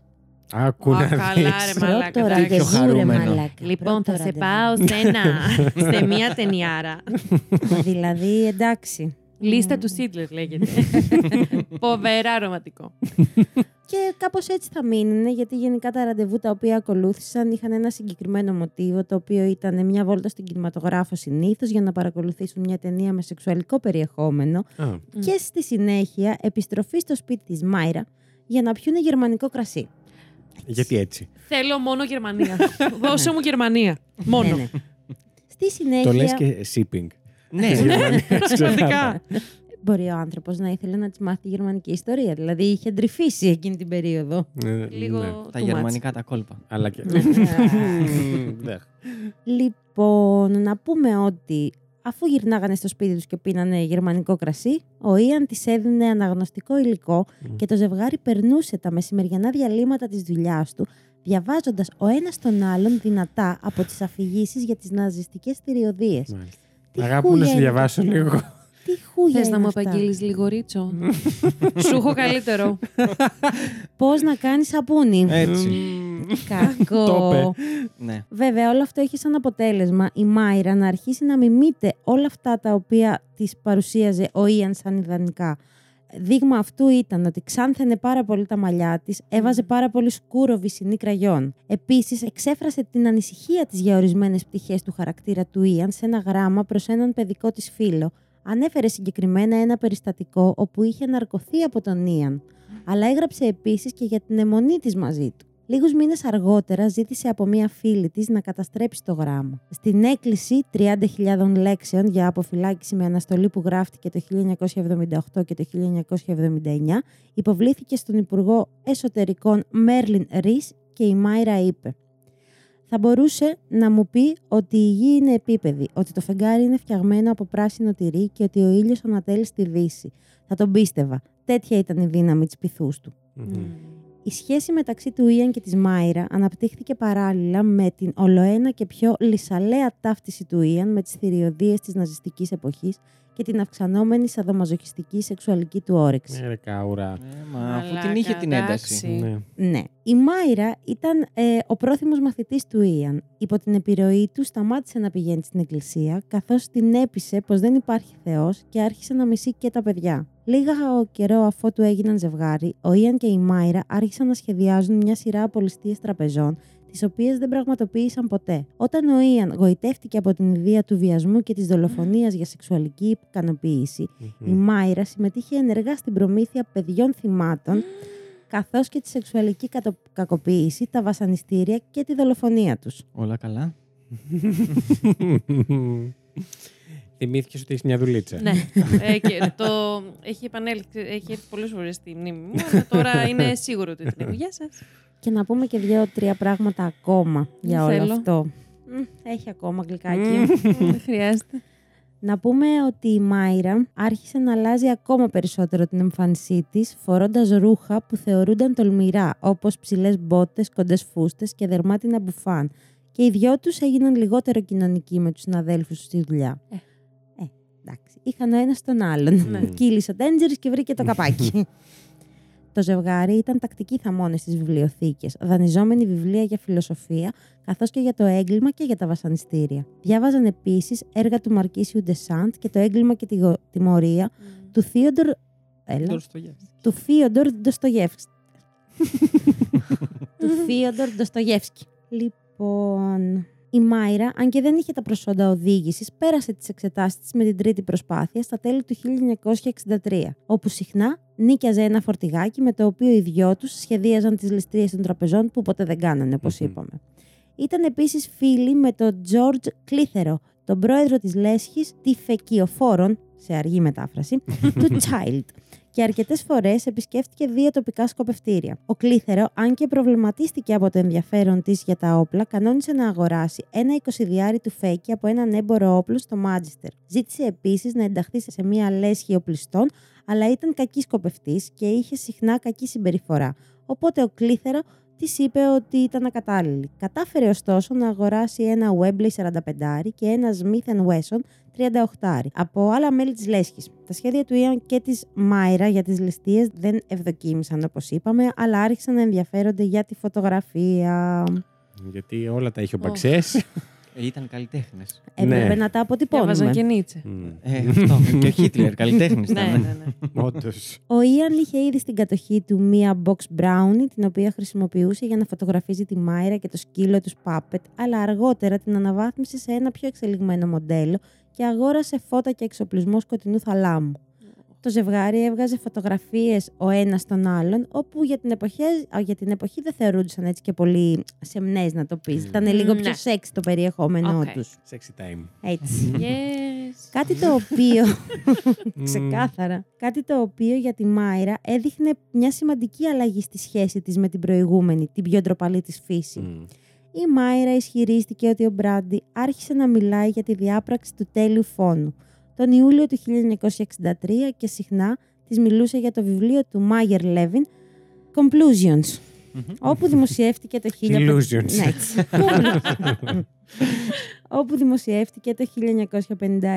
1956. Το μυθιστόρημα ήταν μια μυθιστορική περιγραφή της υπόθεσης Leopold and Loeb, όπου αφηγείται την ιστορία 2 νεαρών ανδρών από εύπορες οικογένειες, οι οποίοι επιχειρούν να πραγματοποιήσουν τον τέλειο φόνο ενός 12χρονου αγοριού και οι οποίοι τη γλιτώνουν τη θανατική ποινή λόγω της ηλικίας τους. Να πω ότι παίρναν ιδέες. Ποιος θα το πει αυτό? Πνίγηκα. Πριν όμως συνεχίσουμε στην αφήγηση της υπόθεσης, για πείτε μας λίγο πώς σας φαίνεται αυτό το background που έχετε ακούσει. Πώς το νιώθουμε μέχρι τώρα ότι πάει. Ναι, ναι, ναι. Πάρα πολύ καλά. Φοβερά. Φοβερά πάει. Έχει φτάσει, έχει μπει, έχει φτάσει οι αμυγδαλές. Περιγραφική. Ναι, όπως πάντα. Αυτό που είπες, κύλησε ο τέτζερς και βρήκε το καπάκι. Από άλλο τέτζερ και από άλλο καπάκι, αλλά ναι. Χάλια. Okay. Τώρα τι φτιάχνουμε μαζί. Και είναι ακόμη στην αρχή αυτό, δεν έχει γίνει. Εντάξει, όχι, τώρα πάμε στο τι έγινε τελικά με αυτούς τους δύο. Αυτό ήθελα να αποφύγω. Θες να πας λίγο τουαλέτα? Όχι, άστο. Μου έχουν κοπεί τα πάντα. Γενικά να κρατήσουμε ότι όντως ήταν ένα ζευγάρι το οποίο ήταν αρκετά προβληματικό και ότι ο ένας όντως υιοθέτησε τις κακές συνήθειες του άλλου. Ναι, με περισσότερο θύμα νομίζω τη Μάιρα. Θα το δούμε. Ναι, νομίζω ότι ο ένας τάιζε αυτά που έλειπαν από τον άλλον ουσιαστικά. Τα κενά που είπαμε στην αρχή, ναι, αλλά πολύ... αδερφούλα. Αλλά σε πολύ τοξική φάση, ας πούμε. Ναι. Πόσο εντωμεταξύ θα μπορούσε να έχει αλλάξει η ζωή της αν όντως είχε αραβωνιαστεί τον πρώτο. Ναι, ισχύει. Ναι, ναι, παιδιά. Ισχύει. Αυτό το σκέφτηκα πριν κάποια στιγμή από μέσα μου και λέω... Λοιπόν, περνάμε στις δολοφονίες. Μισό, να αλλάξω κολομέρι, να βλέπω εσένα. Η πλήρη έκταση λοιπόν του φωνικού ξεσπάσματος του Ιαν και της Μάιρα δεν ήρθε στο φως μέχρι τις ομολογίες τους το 1985. Καθώς λίγος καιρός. Ναι. Καθώς και οι δύο μέχρι τότε υποστήριζαν την αθωότητά τους. Το πρώτο τους θύμα ήταν η 16χρονη Pauline Reed, γειτόνισσα της Μάιρα, η οποία εξαφανίστηκε καθώς πήγαινε σε ένα χορό στο Κρούμψαλ στις 12 Ιουλίου του 1963. Εκείνο το βράδυ ο Ιαν είπε στην Μάιρα ότι ήθελε να διαπράξει τον τέλειο φόνο του. Της είπε επίσης να οδηγήσει... Ναι. Πραγματικά. Της είπε επίσης να οδηγήσει το φορτηγάκι, το οποίο και νίκιαζε η Μάιρα, στην τοπική περιοχή, ενώ εκείνος θα ακολουθούσε από πίσω με τη μοτοσικλέτα του. Όταν εντόπιζε ο Ιαν ένα πιθανό θύμα, θα της αναβόσβηνε τα φώτα της μηχανής και τότε η Μάιρα έπρεπε να σταματήσει και να προσφέρει στο άτομο αυτό μια βόλτα. Ναι. Οδηγώντας λοιπόν στην οδό Gordon Lane, ο Ιαν είδε ένα νεαρό κορίτσι να περπατά προς το μέρος τους και έκανε νόημα στη Μάιρα να σταματήσει, πράγμα που δεν έκανε εκείνη μέχρι να περάσει το κορίτσι. Ο Ιαν πλησίασε δίπλα της με τη μοτοσικλέτα του, απαιτώντας να μάθει γιατί εκείνη δεν είχε προσφέρει στην κοπέλα το σχέδιό τους. Οπότε η Μάιρα απάντησε ότι την αναγνώρισε ως Μάιρι Ρακ, κοντινή γειτόνισσα της μητέρας της. Λίγο μετά τις 8 όμως το βράδυ, συνεχίζοντας την οδό Φρόξμερ, ο Ιαν εντόπισε μια κοπέλα που φορούσε ένα ανοιχτό μπλε παλτό και λευκά ψηλοτάκωνα παπούτσια να απομακρύνεται από αυτούς και έκανε πάλι σήμα στο βαν. Συγγνώμη, ότι θα με σταμάταγε εμένα. Στο μικρόφωνο. Λευκό βαν, να σε πάω μια βόλτα και εγώ θα έμπαινα. Άκου γιατί. Η Μάιρα αναγνώρισε, όπως είπαμε, το κορίτσιο που ήταν το πρώτο του θύμα, η Pauline Reed, φίλη της μικρότερης αδερφής της, της Μωρίν. Η Reed μπήκε στο φορτηγάκι με την Μάιρα, η οποία τότε τη ρώτησε αν θα την πείραζε να τη βοηθήσει στην αναζήτηση ενός ακριβού γαντιού που είχε χάσει στο Saddleworth Moor. Η Reed είπε ότι δεν βιαζότανε και συμφώνησε. Όταν το βαν έφτασε λοιπόν στον βάλτο, η Μάιρα σταμάτησε και ο Ιαν έφτασε λίγο αργότερα με τη μοτοσικλέτα του. Τον σύστησε στην Reed ως φίλος της και είπε ότι έχει έρθει και αυτός για να βοηθήσει την έβρεση του χαμένου γαντιού. Τους βάλτους τώρα πήγαν να βρουν το γάντι που χάθηκε. Το πολύ ακριβό. Και να το βρεις, ας το πες στο διάλογο. Και κάνει νιάου-νιάου στα κεραμίδια. Ο Ιαν λοιπόν θα πάει με την Reed στους βάλτους, ενώ η Μάιρα περίμενε στο φορτηγάκι. Μετά από περίπου 30 λεπτά, ο Ιαν επέστρεψε μόνος του και πήγε την Μάιρα στο σημείο που η Reed βρισκόταν ετοιμοθάνατη, με κομμένο το λαιμό. Της είπε να μείνει με την Reed, ενώ εκείνος θα έφερνε ένα φτιάρι που είχε κρύψει εκεί κοντά σε προηγούμενη επίσκεψή του στο βάλτο για να θάψει το πτώμα. Η Μάιρα παρατήρησε ότι το παλτό της Pauline ήταν ξεκούμποτο και τα ρούχα της σε αταξία. Είχε μαντέψει από την ώρα που την είχαν πάρει ότι ο Ιαν την είχε κακοποιήσει σεξουαλικά. Ναι. Επιστρέφοντας στο σπίτι από το βάλτο με το φορτηγάκι, είχαν φορτώσει τη μοτοσικλέτα του Ιαν στο πίσω μέρος. Ο Ιαν και η Μάιρα πέρασαν από μπροστά από τη μητέρα της Reed, την Τζοάν, συνοδευόμενη από τον γιο της, τον Πολ, που έψαχναν στους δρόμους για την Pauline. Έλα ρε φίλε. Αυτό ήταν το πρώτο θύμα. Πάμε τώρα στο δεύτερο θύμα.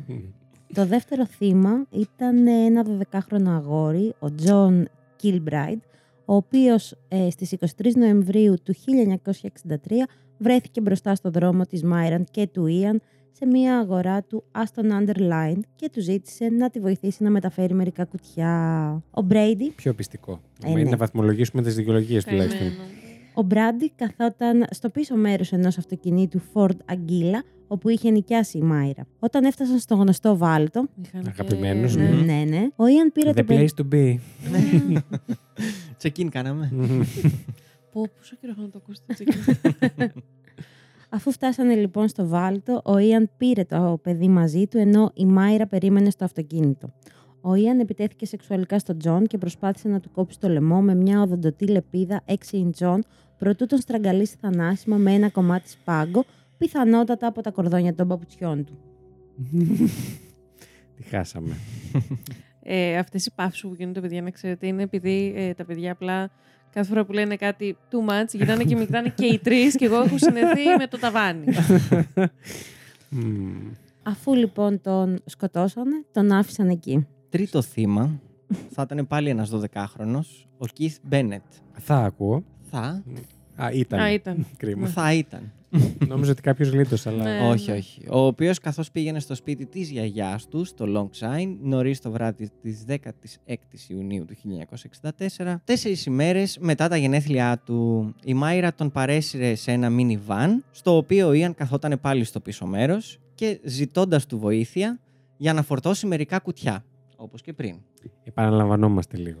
Έχουν το ίδιο μοτίβο. Μετά όμως του είπαν ότι αυτά τα κουτιά θα τα πηγαίνανε στο σπίτι. Οδήγησε σε μια στάση στο Saddleworth Moor, όπως είπαμε στους βάλτους, όπως είχαν κανονίσει προηγουμένως με τον Ιαν. Και με την ίδια δικαιολογία του χαμένου γαντιού, ο Ιαν έφυγε με τον Μπένετ. Έκανε comeback γιατί ήταν πολύ καλή. Η Μάιρα παρακολουθούσε και μετά από περίπου 30 λεπτά ξαναεμφανίστηκε ο Ιαν μόνος του και κρατώντας ένα φτιάρι που είχε κρύψει εκεί νωρίτερα. Όταν η Μάιρα ρώτησε πώς σκότωσε τον Μπένετ, ο Ιαν είπε ότι είχε κακοποιήσει σεξουαλικά το αγόρι και το στραγγάλισε με ένα κομμάτι σπάγκου. Εκτός του ότι είχε και στάνταρ δικαιολογία, τακτική, μέρος, είχε και στάνταρ χρόνο. Έτσι. Α, ναι. 30 λεπτά νομίζω είναι και στις 3 μέχρι στιγμής. Ναι, ήταν, να σας πω, γιατί αυτό δεν θα το πούμε πουθενά, είναι fun fact. Ήτανε τελείως... Είναι fact. Ήταν τελείως προσχεδιασμένο το πώς ακριβώς θα το κάνανε. Αναβοσβήνανε ένα φακό όταν ήταν έτοιμος ο Ιαν. Αναβοσβήνανε ένα φακό, οπότε η Μάιρα ήξερε ότι είναι ώρα να φύγουν. Ετοίμαζε το βανάκι. Ήταν έτοιμη. Ναι. Ήταν τεχνοκράτης. Ναι. Stick to the plan. Είστε έτοιμοι για το τέταρτο θύμα? Δεν τη βλέπεις τη φάτσα της. Αλλά 2 έχουν μείνει, μην αγχώνεσαι. Δεν είναι πολλά. Πάμε λοιπόν στο Δεκέμβριο του 1964 και συγκεκριμένα στις 26 Δεκεμβρίου, όπου ο Ιαν και η Μάιρα θα επισκεφτούν ένα πανηγύρι. Ναι. Λοιπόν, μιας και το πες. Ναι. Θυμάστε που στην αρχή έλεγε η Lady για τα Χριστούγεννα και γιατί τραγουδάς χριστουγεννιάτικα?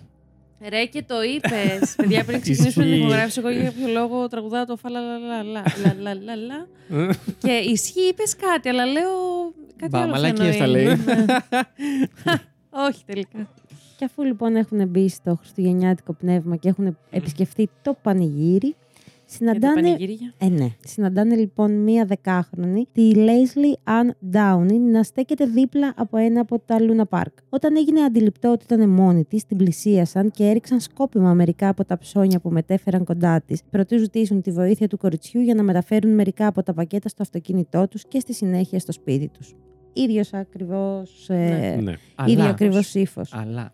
Αλλά μόλις μπήκαν στο σπίτι, η Λέσλι γδύθηκε, φημώθηκε και αναγκάστηκε να ποζάρει για γυμνές φωτογραφίες πριν βιαστεί και στραγγαλιστεί θαυνάσιμα με ένα κομμάτι σπάγκο. Η Μάιρα υποστήριξε ότι πήγε να κάνει μπάνιο και όταν βγήκε το παιδί βρέθηκε νεκρό. Πιθανότητα σκοτώθηκε από τον Ιαν όταν το είχε αφήσει μόνος του.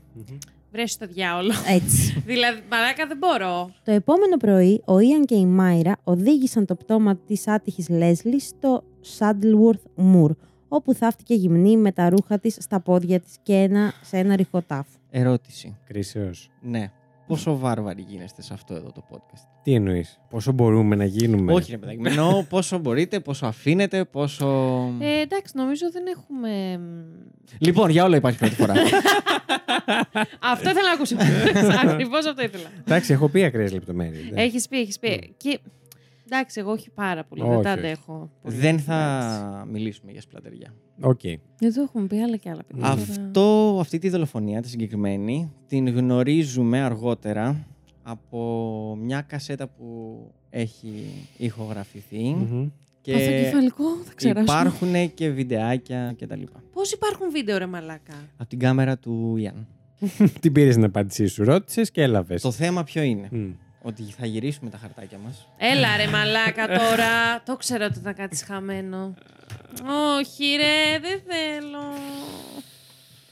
Και έχεις το κείμενο. Λοιπόν, το κείμενο της κασέτας με την καταγεγραμμένη δολοφονία της Leslie Ann Downey.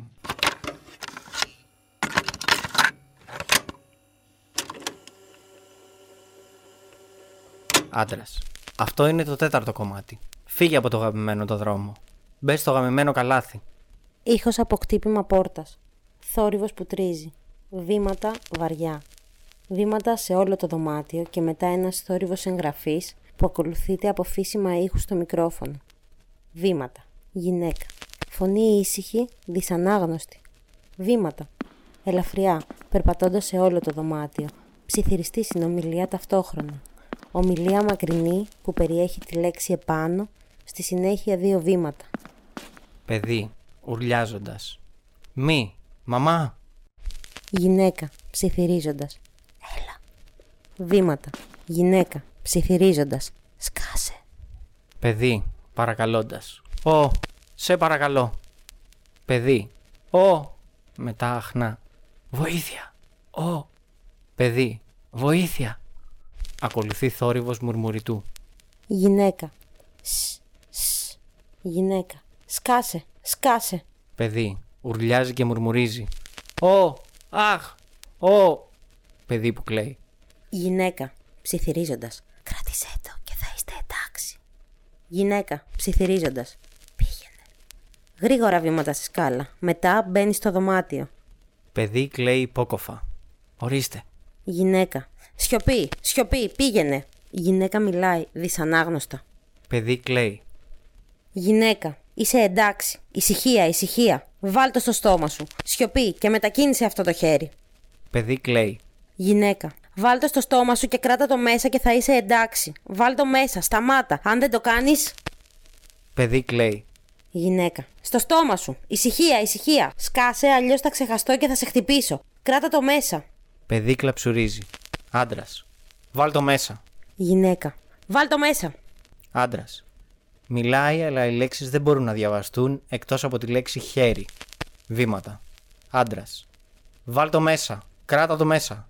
Σταμάτησε τώρα. Σταμάτησε τώρα. Γυναίκα. Θα κάνω μόνο αυτό και θα είσαι εντάξει. Γυναίκα. Βάλ το στο στόμα σου. Βάλ το μέσα. Περαιτέρω λόγια που λέγονται από τη γυναίκα τα οποία δεν μπορούν να διαβαστούν εκτός από το βάλ το μέσα. Γυναίκα. Θα σταματήσεις. Σταμάτα. Η φωνή της γυναίκας είναι δυσανάγνωστη. Το παιδί κλαψουρίζει. Γυναίκα. Σκάσε γρήγορα. Βάλ το μέσα.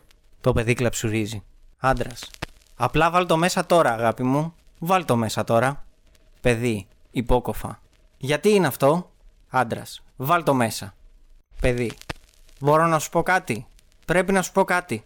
Σε παρακαλώ. Πάρε τα χέρια σου από πάνω μου ένα λεπτό. Σε παρακαλώ. Σε παρακαλώ. Μαμά. Σε παρακαλώ. Παιδί. Δεν μπορώ να σου πω. Γρυλίσματα. Δεν μπορώ να σου πω. Δεν μπορώ να αναπνεύσω. Δεν μπορώ να αναπνεύσω. Παιδί. Δεν μπορώ. Μπαμπά. Θα πάρεις τα χέρια σου από πάνω μου. Άντρας ψιθυρίζει. Όχι. Πες μου. Παιδί. Σε παρακαλώ. Θεέ μου. Άντρας. Πες μου. Παιδί. Δεν μπορώ όσο έχεις τα χέρια σου πάνω μου. Μουρμουρίζοντας ήχος. Άντρας. Γιατί δεν το κρατάς μέσα? Παιδί. Γιατί? Τι θα μου κάνεις? Άντρας. Θέλω μερικές φωτογραφίες. Αυτό είναι όλο. Βάλ το μέσα. Παιδί. Μη με εκδίσεις, εντάξει. Γυναίκα. Ακριβώς. Μην. Παιδί. Με πονάει. Θέλω να δω τη μαμά. Μα το Θεό. Άντρας. Βάλ το μέσα. Παιδί. Θα ορκιστώ στη βίβλο. Άντρας. Βάλε το μέσα και βιάσου τώρα. Όσο πιο γρήγορα το κάνεις αυτό, τόσο πιο γρήγορα θα γυρίσεις σπίτι, παιδί. Πρέπει να φύγω. Γιατί θα βγω με τη μαμά μου. Άφησέ με, σε παρακαλώ. Βοήθησέ με, άντρας. Βάλ' το στο στόμα σου και θα είσαι εντάξει, παιδί. Θα με αφήσεις να φύγω όταν τελειώσει αυτό, άντρας. Ναι. Όσο πιο γρήγορα σου παίρνει να το κάνεις αυτό, τόσο πιο πολύ θα σου πάρει να γυρίσεις στο σπίτι, παιδί. Τι θα μου κάνεις πρώτα, άντρας. Θα βγάλω μερικές φωτογραφίες. Βάλ' το στο στόμα σου, παιδί. Για ποιο λόγο, άντρας. Βάλ' το στο στόμα σου. Μια παύση. Ακριβώς. Μέσα, παιδί. Δεν πρόκειται να κάνω τίποτα, άντρας. Βάλ' το μέσα. Αν δεν κρατήσεις το χέρι σου κάτω, θα σου κόψω το λαιμό. Βάλ' το μέσα, παιδί. Θα με αφήσεις να φύγω, σε παρακαλώ, άντρας. Όχι, όχι. Βάλ' το μέσα. Σταμάτα να μιλάς. Πώς σε λένε, παιδί. Λέσλι, άνδρας. Λέσλι τι, παιδί. Αν, άντρας. Ποιο είναι το δεύτερο όνομά σου, παιδί. Westford, Westford, άνδρας. Westford, παιδί. Πρέπει να γυρίσω σπίτι πριν τις 8 η ώρα. Πρέπει να πάω. Μια παύση. Αλλιώς θα σκοτωθώ αν δεν πάω, ειλικρινά, άνδρας. Ναι. Γρήγορα βήματα της γυναίκας που φεύγει από το δωμάτιο και κατεβαίνει κάτω. Μετά ένα κλικ. Μετά βήματα της γυναίκας που ανεβαίνει. Μετά 8 μεγαλύτερα βήματα. Άνδρας. Τι είναι? Γυναίκα. Άφησα το φως αναμένο. Άνδρας. Το άφησες? Γυναίκα. Έτσι ώστε το υπόλοιπο της πρότασης δεν μπορεί να ακουστεί καθαρά. Το παιδί αρχίζει να κλαίει. Παιδί. Πονάει ο λαιμός μου. Άνδρας. Σιωπή.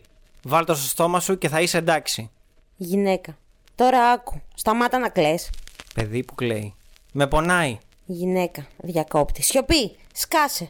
Τώρα βάλ' το μέσα. Τράβα το χέρι σου μακριά και μη χαζεύεις και κράτα το στόμα σου κλειστό. Σε παρακαλώ. Γυναίκα. Περίμενε λίγο, θα το ξαναβάλω. Με πιάνεις. Παιδί. Κλαψούρισμα. Όχι. Εγώ. Το υπόλοιπο της πρότασης δεν μπορεί να ακουστεί καθαρά. Γυναίκα. Σιωπή. Βάλε αυτό στο στόμα σου και πάλι. Πιο καλά στερεωμένο. Ψιθυριστές προτάσεις, ακαταλαβίστηκες. Παιδί, θέλω να πάω σπίτι. Ειλικρινά, θα πάω. Περαιτέρω ομιλία υπόκοφη, αλλά αδιάκοπη. Πριν τις 8 η ώρα. Γυναίκα. Όχι, δεν πειράζει. Άνδρας. Αρχίζει η μουσική μελωδία σε country style. Ακολουθούμενη από τον Jolly Est Nicholas, κατά τη διάρκεια του οποίου ακούγονται διάφοροι μη φωνητικοί θόρυβοι. Στη συνέχεια η μελωδία The Little Drummer Boy, κατά τη διάρκεια της οποίας ακούγεται μία φωνή να μιλάει, αδιάγνωστη. 3 δυνατά χτυπήματα συστηματικά με ομοιόμορφο χρόνο. Μουσική The Little Drummer Boy, εξασθενή, βήματα. Οι ήχοι στην κασέτα σταματούν. Το παιδί κλαίει με αναφιλητά.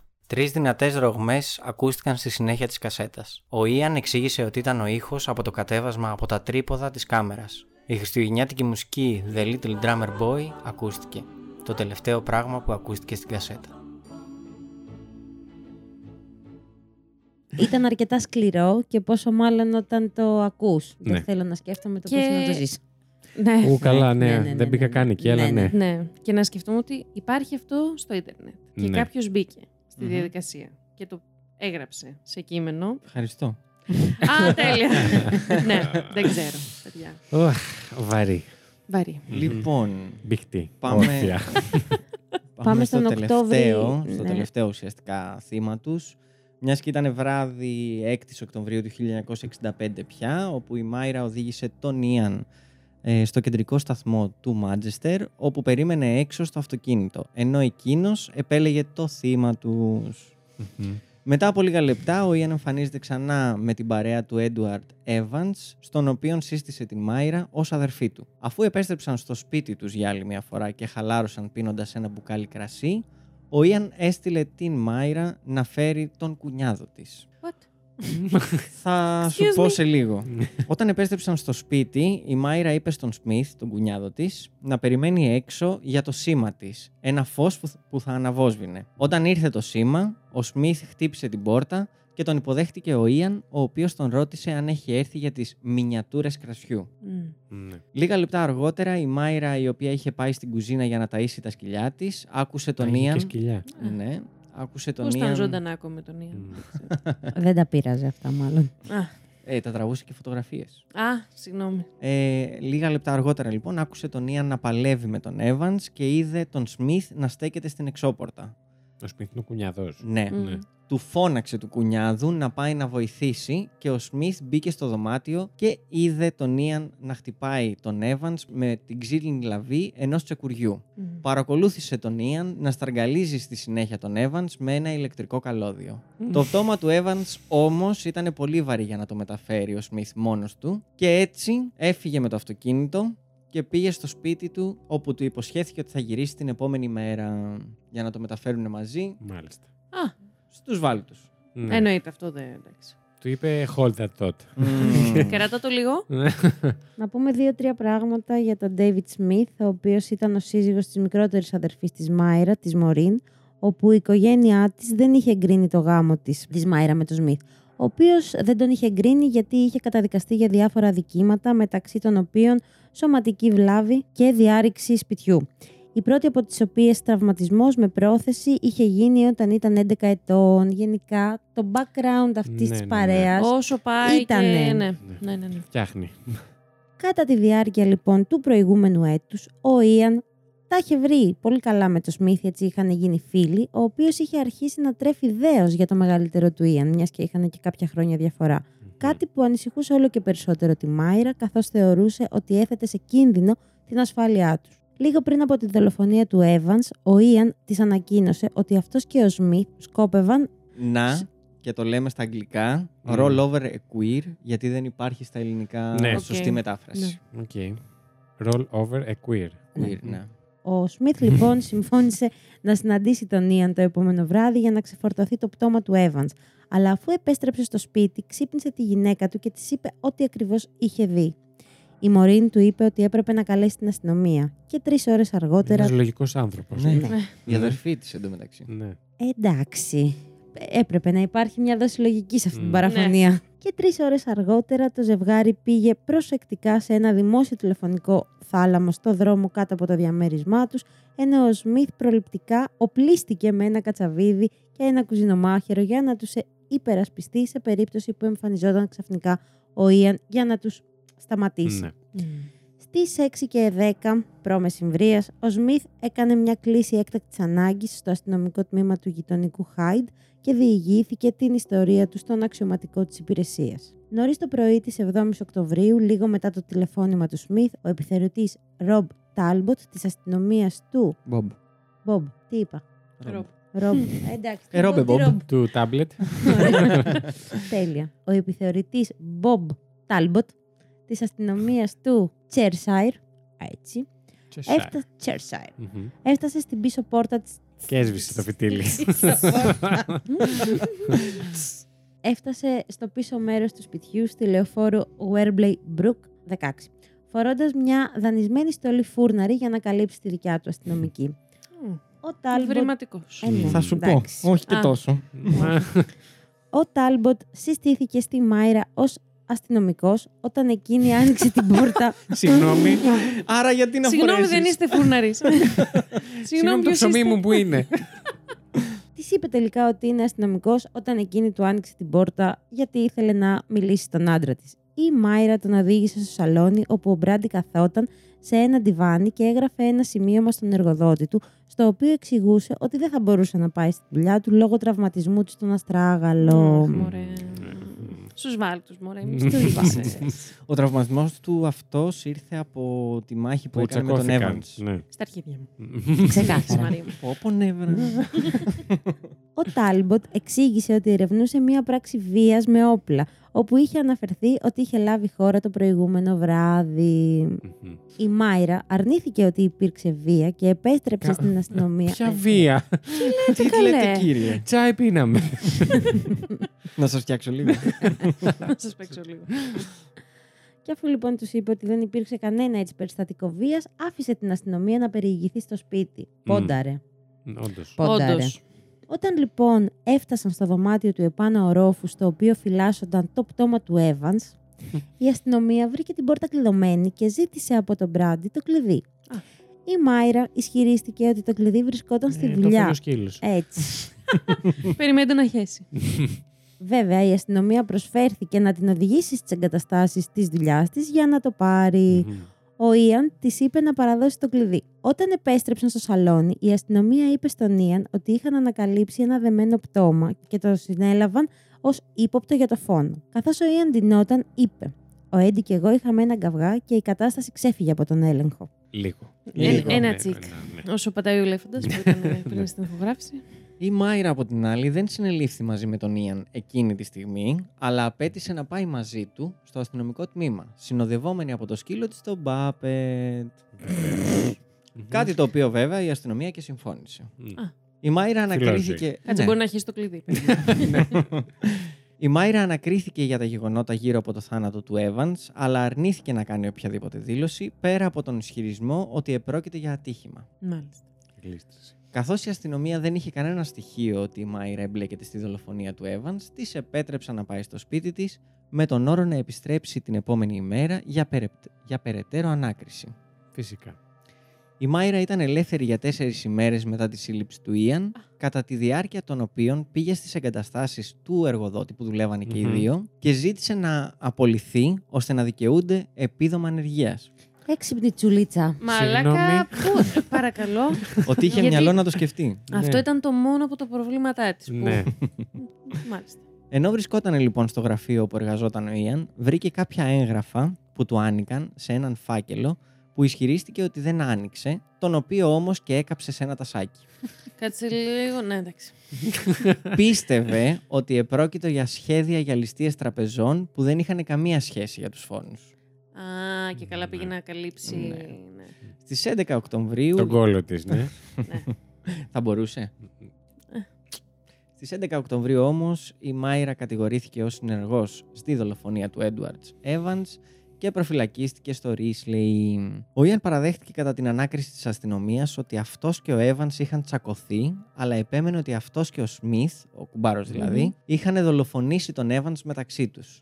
Η Μάιρα από την άλλη... να πλέξει και τον κουμπάρο, μαλάκα. Η Μάιρα από την άλλη είπε ότι είχε κάνει μόνο ό,τι της είχαν πει. Ναι, βολικό θα πω. Ο Σμιθ είπε στην αστυνομία ότι ο Ιαν και η Μάιρα είχαν κρύψει στοιχεία σε 2 βαλίτσες που ήταν αποθηκευμένες σε ένα γραφείο αποσκευών κάπου στο Μάντζεστερ. Ψάχνε και γύρω. Ναι. Ζητήθηκε από την Βρετανική Αστυνομία Μεταφορών να ερευνήσει όλους τους σταθμούς του Μάντζεστερ και στις 15 Οκτωβρίου βρήκε αυτό που έψαχνε. Η αστυνομία βρήκε αργότερα το εισιτήριο με τον αριθμό του γραφείου που φυλάσσονταν οι αποσκευές στο πίσω μέρος της βίβλου που κατήχε η Μάιρα. Γιατί δεν απεκόπη ποτέ από την Καθολική Εκκλησία. Αυτό... Μέσα σε μία από τις θήκες λοιπόν υπήρχαν 9 πορνογραφικές φωτογραφίες ενός νεαρού κοριτσιού, γυμνού και με ένα φουλάρι δεμένο στο στόμα της, καθώς και μία 13 λεπτή μαγνητοφωνημένη ταινία με την κοπέλα να ουρλιάζει και να εκλιπαρεί για βοήθεια. Η Αν Ντάουνι, μητέρα της Λέσλι Αν Ντάουνι, άκουσε αργότερα την κασέτα αφού η αστυνομία έλα ρε παιδιά. Κάπως έπρεπε να ταυτοποιηθεί. Αφού η αστυνομία είχε ανακαλύψει το πτώμα της 10χρονης κόρης της που αγνοούταν και επιβεβαίωσε ότι επρόκειτο για ηχογράφηση της φωνής της κόρης της. Εντάξει, οκ. Και νομίζαμε ότι το να πας να αναγνωρίσεις πτώμα είναι δύσκολο. Ναι, νομίζω. Δεν ξέρω τι είναι χειρότερο. Νομίζω ότι το να ακούσει το παιδί σου να πεθαίνει. Λίγο. Λίγο. Χωρίς ερώτηση. Νομίζω αυτό είναι. Αυτό μου θυμίσε με τις φωτογραφίες, συγγνώμη, το The Girl in the Picture, πολύ, που είχαν βρει το van και ξαφνικά βρήκανε το πακέτο αυτό που είχε ο παπάρας και άνοιξε το κουτί της Πανδώρας. Συγγνώμη, παιδιά, αλλά να το παίξω κι εγώ λίγο, το έχω γνωστό. Οι αστυνομικοί που έψαξαν το σπίτι στην οδό Brook Avenue βρήκαν επίσης ένα παλιό τετράδιο ασκήσεων στο οποίο ήταν γραμμένο το όνομα John Kilbride.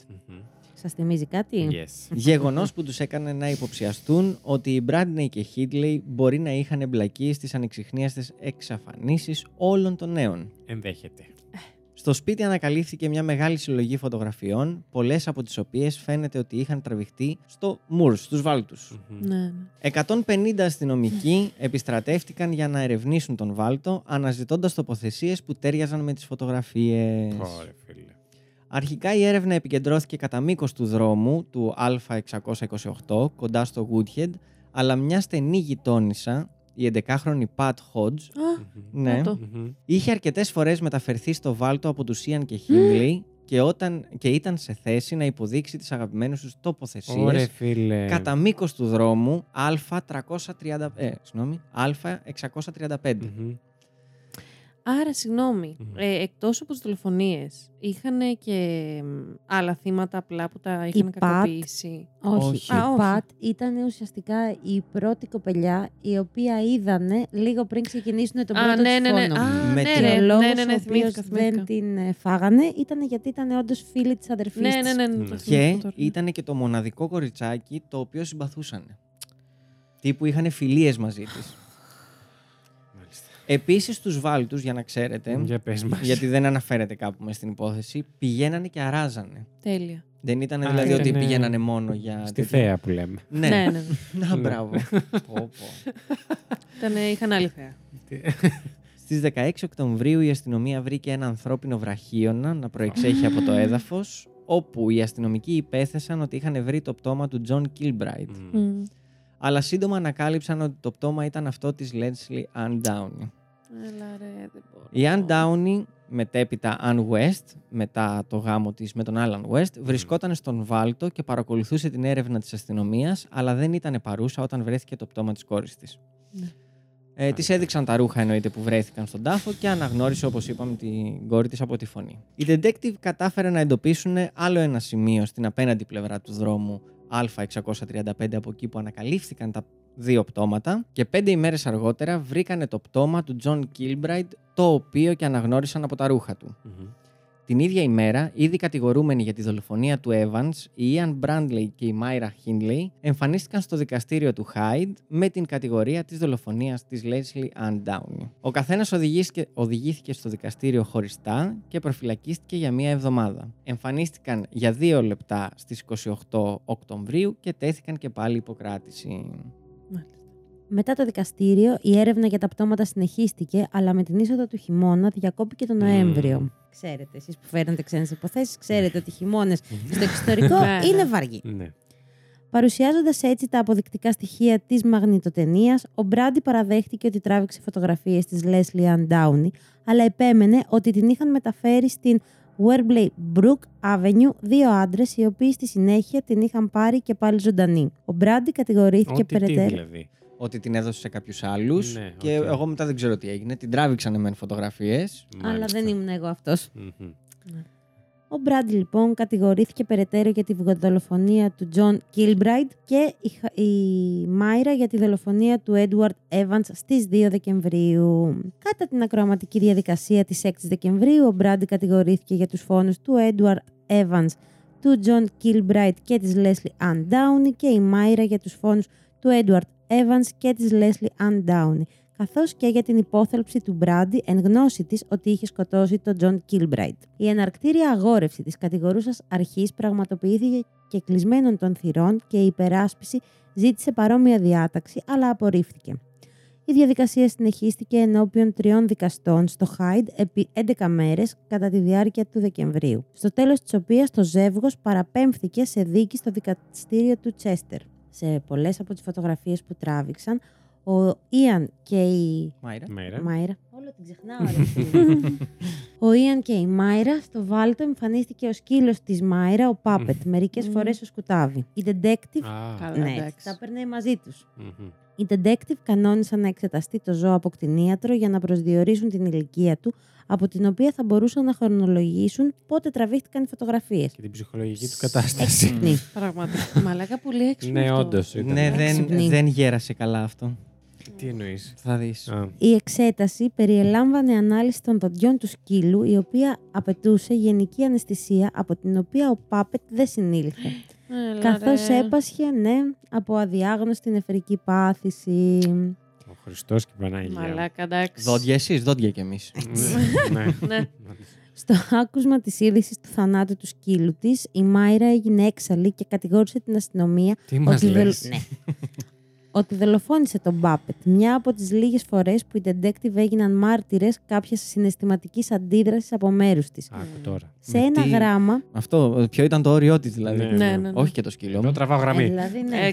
Σε ένα γράμμα προς τη μητέρα της λίγο αργότερα, η Μάιρα έγραψε: αισθάνομαι σαν να έχει κομματιαστεί η καρδιά μου. Δεν νομίζω ότι θα μπορούσε να με πληγώσει περισσότερο από αυτό κάτι.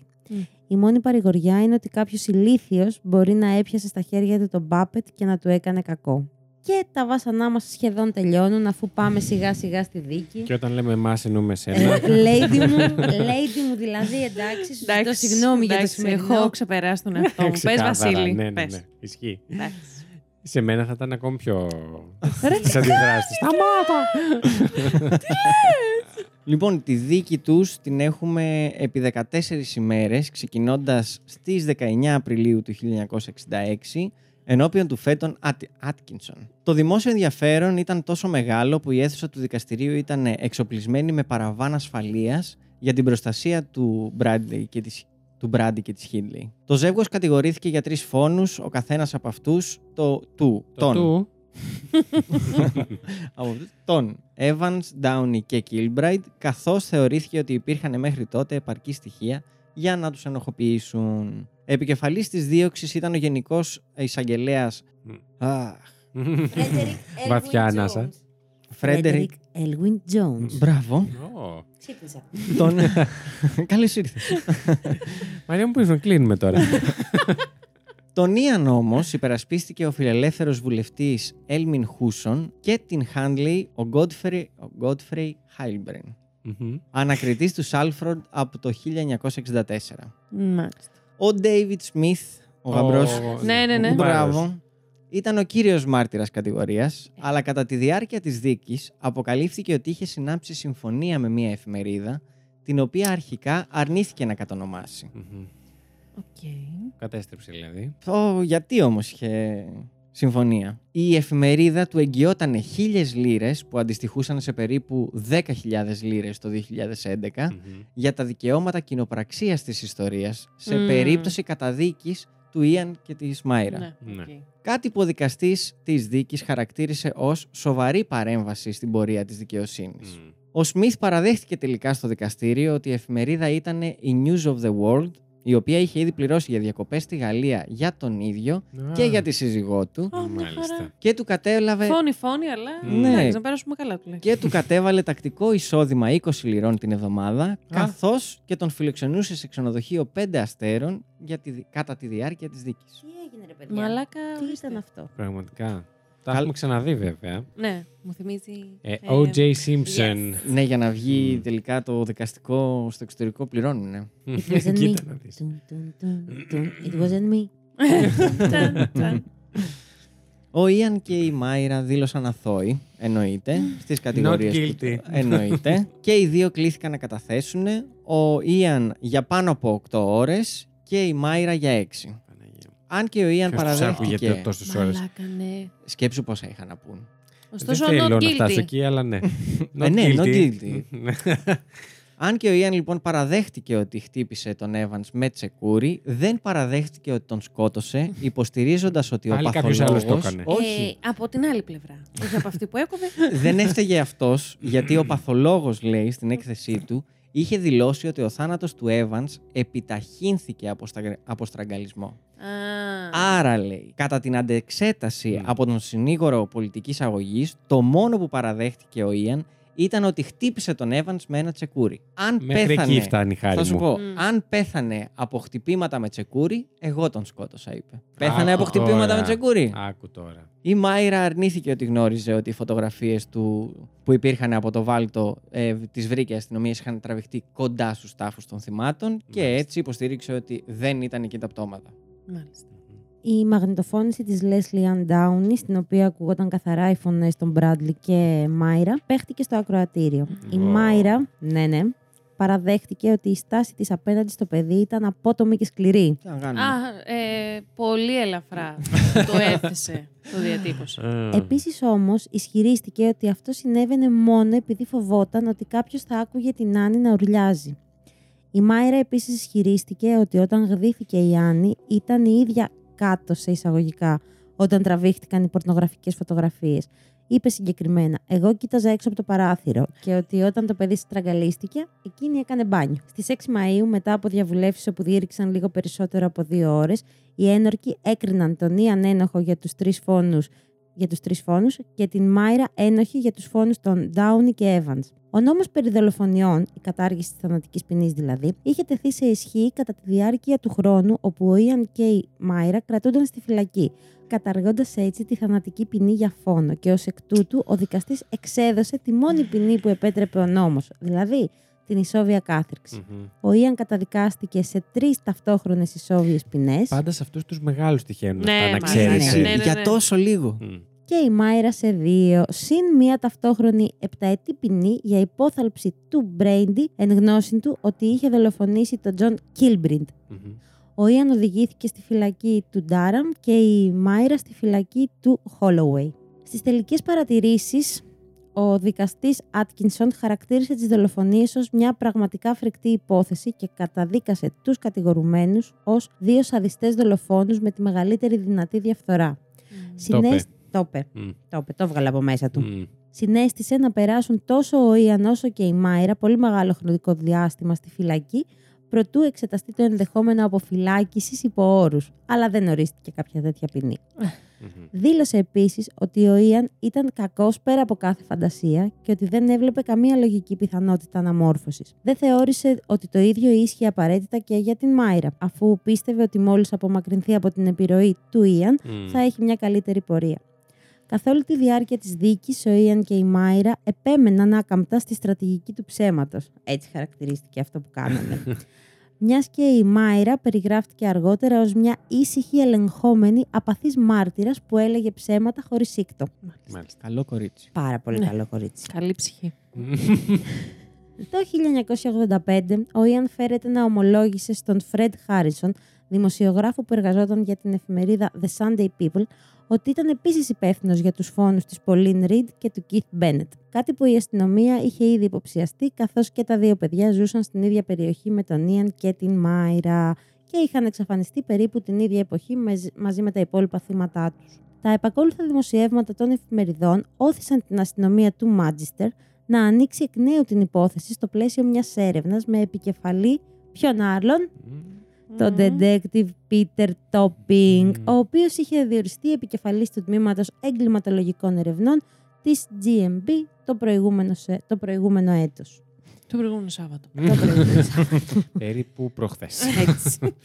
Στις 3 Ιουλίου του 1985, ο Topping επισκέφθηκε τον Ιαν, ο οποίος κρατούνταν τότε στη φυλακή Γκάρντι, αλλά τον βρήκε περιφρονητικό απέναντί του σε κάθε υπόνοια ότι είχε ομολογήσει. Ναι. Mm-hmm. Δεν του δίνε πάρα πολύ σημασία, ρε παιδάκι μου. Mm-hmm. Παρ' όλα αυτά, η αστυνομία αποφάσισε να συνεχίσει την έρευνά της στους βάλτους του Μουρ, χρησιμοποιώντας και πάλι τις φωτογραφίες που είχαν τραβήξει ο Ιαν και η Μάιρα για να τους βοηθήσουν να εντοπίσουν πιθανούς χώρους ταφής. Εν τω μεταξύ, το Νοέμβριο του 1986, η Winnie Johnson, μητέρα του Keith Bennett, έγραψε μια επιστολή στη Μάιρα, εκλιπαρώντας την να μάθει τι είχε συμβεί στο γιο της. Μια επιστολή από την οποία η Μάιρα φάνηκε να συγκινείται πραγματικά. Μάλιστα. Η επιστολή αυτή έγραφε: είμαι μια απλή γυναίκα, εργάζομαι στις κουζίνες του νοσοκομείου Κριστής. Μου πήρε 5 εβδομάδες εργασίας για να γράψω αυτό το γράμμα, γιατί είναι τόσο σημαντικό για εμένα να το καταλάβετε ως αυτό που είναι. Μια έκκληση για βοήθεια. Σας παρακαλώ, Δεσποινής Χίντλεϊ, βοηθήστε με. Εντάξει, παιδιά, να παρακαλείς τη γυναίκα. Ναι. Εντάξει. Η αστυνομία επισκέφτηκε λοιπόν την Μάιρα, η οποία κρατούταν τότε στο Cookham Wood, λίγες ημέρες αφότου έλαβε την επιστολή. Και παρόλο που αρνήθηκε να παραδεχτεί οποιαδήποτε ανάμειξη στους φόνους, συμφώνησε να βοηθήσει κοιτάζοντας τις φωτογραφίες και χάρτες για να προσπαθήσει να εντοπίσει σημεία όπου είχε επισκεφτεί με τον Ιαν. Έδειξε ιδιαίτερο ενδιαφέρον για τις φωτογραφίες της περιοχής γύρω από το Holling Brown Knoll και το Shiny Brook, αλλά δήλωσε ότι ήταν αδύνατο να είναι σίγουρη για τις τοποθεσίες χωρίς να επισκεφθεί τον βάλτο. Οι λόγοι ασφάλειας για μια τέτοια επίσκεψη ήταν σημαντικοί. Υπήρχαν πάντα απειλές εναντίον της σε περίπτωση που επισκεπτόταν τους βάλτους. Αλλά ο Υπουργός Εσωτερικών Douglas Hard συμφώνησε με τον Topping ότι θα άξιζε τον κίνδυνο. Γράφοντας το 1989, ο Topping δήλωσε ότι αισθανόταν αρκετά κινικός για τα κίνητρα της Hindley να βοηθήσει την αστυνομία. Αν και η επιστολή της Winnie Johnson μπορεί να έπαιξε κάποιο ρόλο, πίστευε ότι η πραγματική ανησυχία της Hindley ήταν ότι, γνωρίζοντας την επισφαλή ψυχική κατάσταση του Brady, φοβόταν ότι μπορεί να αποφάσιζε να συνεργαστεί με την αστυνομία και ήθελε να επιβεβαιωθεί ότι εκείνη και όχι ο Brady θα ήταν εκείνη που θα αποκόμιζε το όποιο όφελος θα μπορούσε να υπάρξει από την άποψη της δημόσιας αποδοχής. Ξεχάσαμε. Ναι. Αν είναι να κερδίσω κάτι από το κοινό να με αγαπήσει, ναι. θα το κάνω εγώ. Εγώ θα πω που είναι τα πτώματα και όχι εσύ. Μάλιστα. Είχε σχέδιο. Είχαμε και αυτά. Ναι. Η Myra πραγματοποίησε την πρώτη από τις δύο επισκέψεις για να βοηθήσει την αστυνομία στην έρευνα στους Βάλτους στις 16 Δεκεμβρίου του 1986. 4 περιπολικά αναχώρησαν από το Cookham Wood στις 4:30 π.Μ. Την ίδια περίπου ώρα η αστυνομία έκλεισε όλους τους δρόμους προς τον Βάλτο, ο οποίος περιπολούνταν από περίπου 200 αστυνομικούς, 40 από τους οποίους ήταν οπλισμένοι. Mm-hmm. Η Myra και ο δικηγόρος της έφτασαν με ελικόπτερο, το έκανε και το ταξιδάκι. Ναι. Μην πες και στην κίνηση και ταλαιπωρείς. Αυτό, από ένα αεροδρόμιο κοντά στο Maidstone, προσγειωμένοι και προσγειώθηκαν γύρω στις 8:30. Προσγειωμένοι δεν τη λες σίγουρα. Ναι. Φορώντας ένα σακάκι και μία μπαλακλάβα, οδηγήθηκε και περπάτησε στην περιοχή. Η Myra δυσκολευόταν να συνδεθεί με τις αναμνήσεις της για την περιοχή με όσα είδε εκείνη την ημέρα και προφανώς είχε άγχος για τα ελικόπτερα που πετούσαν από πάνω της. Την πιέζουνε. Ναι. Ναι. Λίγο αγχωτική. Αυτό. Εδώ. Μπορώ να πάρω λίγο το χρόνο μου.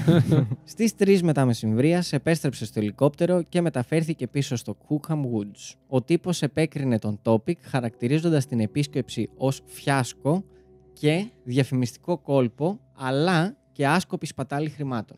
Σίγουρα. Αναγκάστηκε να υπερασπιστεί την επίσκεψη, επισημαίνοντας τα ωφέλη της. Είπε. Mm-hmm. Είχαμε την άποψη. Ναι. Είχαμε την άποψη ότι χρειαζόταν μια ενδελεχή συστηματική έρευνα του Βάλτου. Και συνεχίζει με κάποια άλλα. Δεν θα ήταν ποτέ δυνατόν να πραγματοποιηθεί μια τέτοια έρευνα σε ιδιωτικό επίπεδο. Mm-hmm. Ο Topping επίσης συνέχισε να επισκέπτεται τη Myra στη φυλακή μαζί με τον δικηγόρο της Μίκαελ Φίσερ και τον πνευματικό της σύμβουλο, τον ευαισμιότατο Πίτερ Τίμς. Γιατί ξαναγυρίσαμε. Ο οποίος ήταν και διοικητής των φυλακών πριν παραιτηθεί. Δεν το βάλει. Πριν παραιτηθεί για να γίνει ιερέας στη Μεθοδική Εκκλησία. Mm-hmm. Κάποιο cult μου μυρίζεται εμένα εδώ πέρα. Μεθοδική Εκκλησία. Όχι, είναι μεθοδιστές. Ναι, εντάξει, δεν είναι cult. Είναι αίρεση. Παρατρεχούμενοι. Okay. Παρατρεχούμενοι. Μήπως το 1985 ξεκινούσε σαν cult. Έκανε επίσημη ομολογία στην αστυνομία στις 10 Φεβρουαρίου του 1987, Ιουλίου, παραδεχόμενη την εμπλοκή της και στους 5 φόνους, αλλά η είδηση της ομολογίας της δεν δημοσιοποιήθηκε για περισσότερο από ένα μήνα. Η μαγνητοφώνηση της κατάθεσής της διήρκησε πάνω από 17 ώρες. Ο Topping την περιέγραψε έτσι. Σαν το σημερινό επεισόδιο.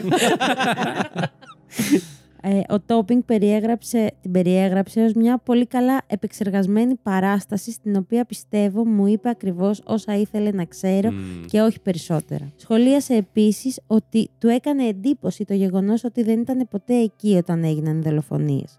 Ήταν στο Ποτέ. Ήταν στο αυτοκίνητο, πάνω από το λόφο, στο μπάνιο και ακόμη στην περίπτωση του φόνου του Evans στην κουζίνα. Ο Topping κατέληξε ότι αισθάνθηκε ότι ήταν μάρτυρας μιας μεγάλης παράστασης παρά μιας γνήσιας ομολογίας.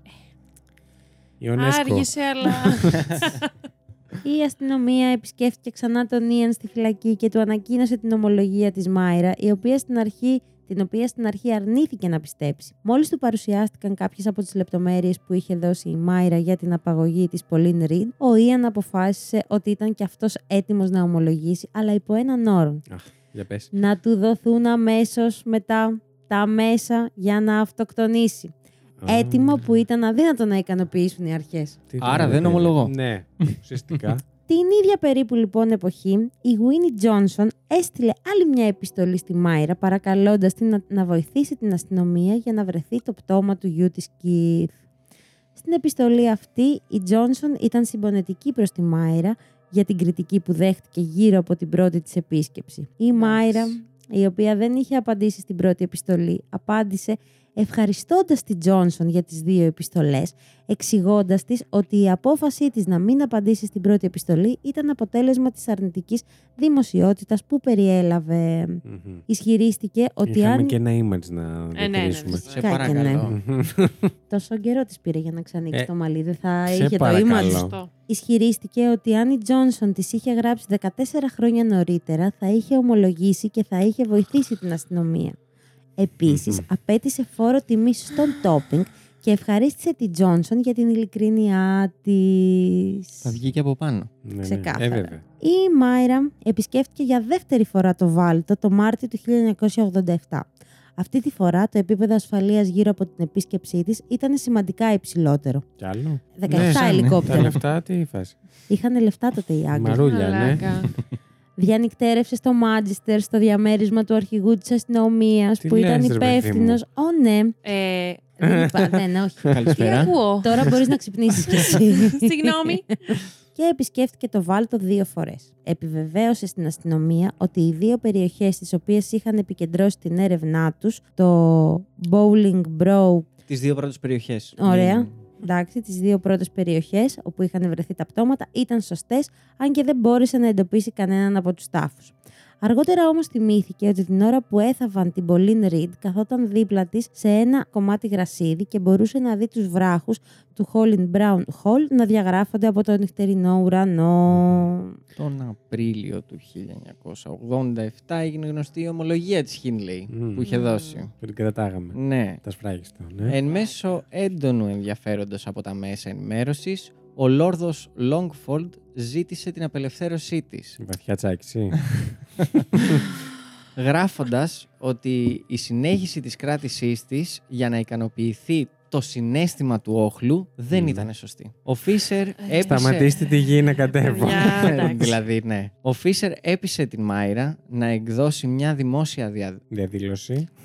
Να εκδώσει μια δημόσια δήλωση στην οποία εξηγούσε τους λόγους για τους οποίους αρνιόταν να συμμετέχει στους φόνους, τις θρησκευτικές της εμπειρίες στην φυλακή, την επιστολή της Τζόνσον και ότι δεν έβλεπε καμία πιθανότητα αποφυλάκησης. Παιδιά, τι ακούω. Τον ορίζω. Τι λέω, γιατί το συζητάμε ακόμη. Απαλλάσσει επίσης τον David Smith, τον κουμπάρο, από κάθε συμμετοχή στις δολοφονίες, εκτός από εκείνη του Edward Evans. Τους επόμενους μήνες το ενδιαφέρον για την έρευνα μειώθηκε, αλλά το στοιχείο της Μάιρα είχε οδηγήσει την αστυνομία να επικεντρώσει τις προσπάθειές της σε μια συγκεκριμένη περιοχή. Το απόγευμα της 1ης Ιουλίου του 1987, έπειτα από περισσότερες από 100 ημέρες έρευνας, βρήκαν ένα πτώμα σε ρηχό τάφο μόλις 100 μέτρα από το σημείο που είχε βρεθεί η Leslie Ann Downey. Ο Ιαν συνεργαζόταν με την αστυνομία για αρκετό καιρό και όταν έφτασε η είδηση ότι είχε ανακαλυφθεί το πτώμα της Reed, έκανε επίσημη ομολογία στον Topping. Εξέδωσε επίσης δήλωση στον τύπο μέσω του δικηγόρου του, λέγοντας ότι ήταν αυτός έτοιμος να βοηθήσει την αστυνομία στην αναζήτησή της. Αφού έχει γίνει ό,τι έχει γίνει, έχουνε... Ναι. Ο Ιαν οδηγήθηκε στο Βάλτο στις 3 Ιουλίου. Μεγαλόκαρδος. Ναι, πήγε και αυτό στη βόλτα του. Αλλά φάνηκε να χάνει τον προσανατολισμό του, κατηγορώντας τις αλλαγές που είχαν λάβει χώρα στα χρόνια που μεσολάβησαν, και η έρευνα ματαιώθηκε στις 3 μετά μεσημβρία, ενώ μέχρι τότε είχε συγκεντρωθεί στο Βάλτο μεγάλο πλήθος δημοσιογράφων, του τύπου και της τηλεόρασης. Πω, attention, χόρμα, μαλάκα, εντάξει, κούρασες. Και επίσης το να πηγαίνουν όλη την ώρα εκεί πέρα, γιατί η φάση το αναβιώσουνε. Για μήπως και θυμηθούν, τέλος πάντων. Ναι. Ο Topping παρόλα αυτά αρνήθηκε να επιτρέψει στον Ιαν μια δεύτερη επίσκεψη στους Βάλτους λίγες μέρες αργότερα και έγραψε μια επιστολή στον τηλεοπτικό δημοσιογράφο του BBC, Peter Gould, δίνοντας κάποιες αόριστες λεπτομέρειες για 5 επιπλέον δολοφονίες που ισχυρίζεται ότι είχε πραγματοποιήσει. Ο Ιαν αρνήθηκε να αναγνωρίσει τα υποτιθέμενα θύματά του και η αστυνομία δεν κατάφερε να ανακαλύψει κανένα ανεξιχνίαστο έγκλημα που να ταιριάζει με τις λίγες λεπτομέρειες που έδωσε. Η Μάιρα, από την άλλη, είπε στον Topping ότι δεν γνώριζε τίποτα για αυτούς τους καινούριους φόνους. Καλά, η Μάιρα ποτέ δεν ήξερε τίποτα. Η Μάιρα, μπορώ, αν τη ρωτήσετε σε ποια χώρα ζει, δεν ξέρω. Λοιπόν, και πάμε σιγά σιγά να κλείνουμε την υπόθεση, όπου στις 24 Αυγούστου του 1987 η αστυνομία διέκοψε την έρευνά της στους Βάλτους, παρόλο που δεν είχε βρει το πτώμα του Keith Bennett. Ο Ιαν πήγε στο Βάλτο για δεύτερη φορά, την 1η Δεκεμβρίου του 1987, αλλά και πάλι δεν μπόρεσε να εντοπίσει τον τόπο ταφής. Mm. Το πτώμα του Keith Bennett παραμένει άφαντος μέχρι και σήμερα. Mm. Παρόλο που ο Ιαν και η Μάιρα, φίλε, δεν μπορώ, δεν το έχω. Δεν τη χουστάει στην πουτάνα. Αυτό, ποιος τη θυμάται. Παρόλο που ο Ιαν και η Μάιρα είχαν ομολογήσει τους φόνους της Pauline Reed και του Keith Bennett, το τμήμα δημόσιας δίωξης αποφάσισε ότι δεν θα κέρδιζε τίποτα από μια νέα δίκη, καθώς και οι δύο εξέτησαν ήδη την ποινή της ισόβιας κάθειρξης. Δεν θα μπορούσε να επιβληθεί κάποια περαιτέρω ποινή, ενώ μια δεύτερη δίκη θα μπορούσε ακόμη και να βοηθήσει την περίπτωση της Μάιρας να αποφυλακιστεί υπό όρους, δίνοντάς της ένα βήμα από το οποίο θα μπορούσε να προβεί σε δημόσια ομολογία. Τουλάχιστον το κατάλαβαν. Mm. Το 2003 τώρα, κάποια πολλά χρόνια αργότερα, η αστυνομία... πλησιάζουμε το πρωί. Εντάξει. Η αστυνομία λοιπόν ξεκίνησε την επιχείρηση Μάιντα και έψαξε και πάλι το Βάλτο.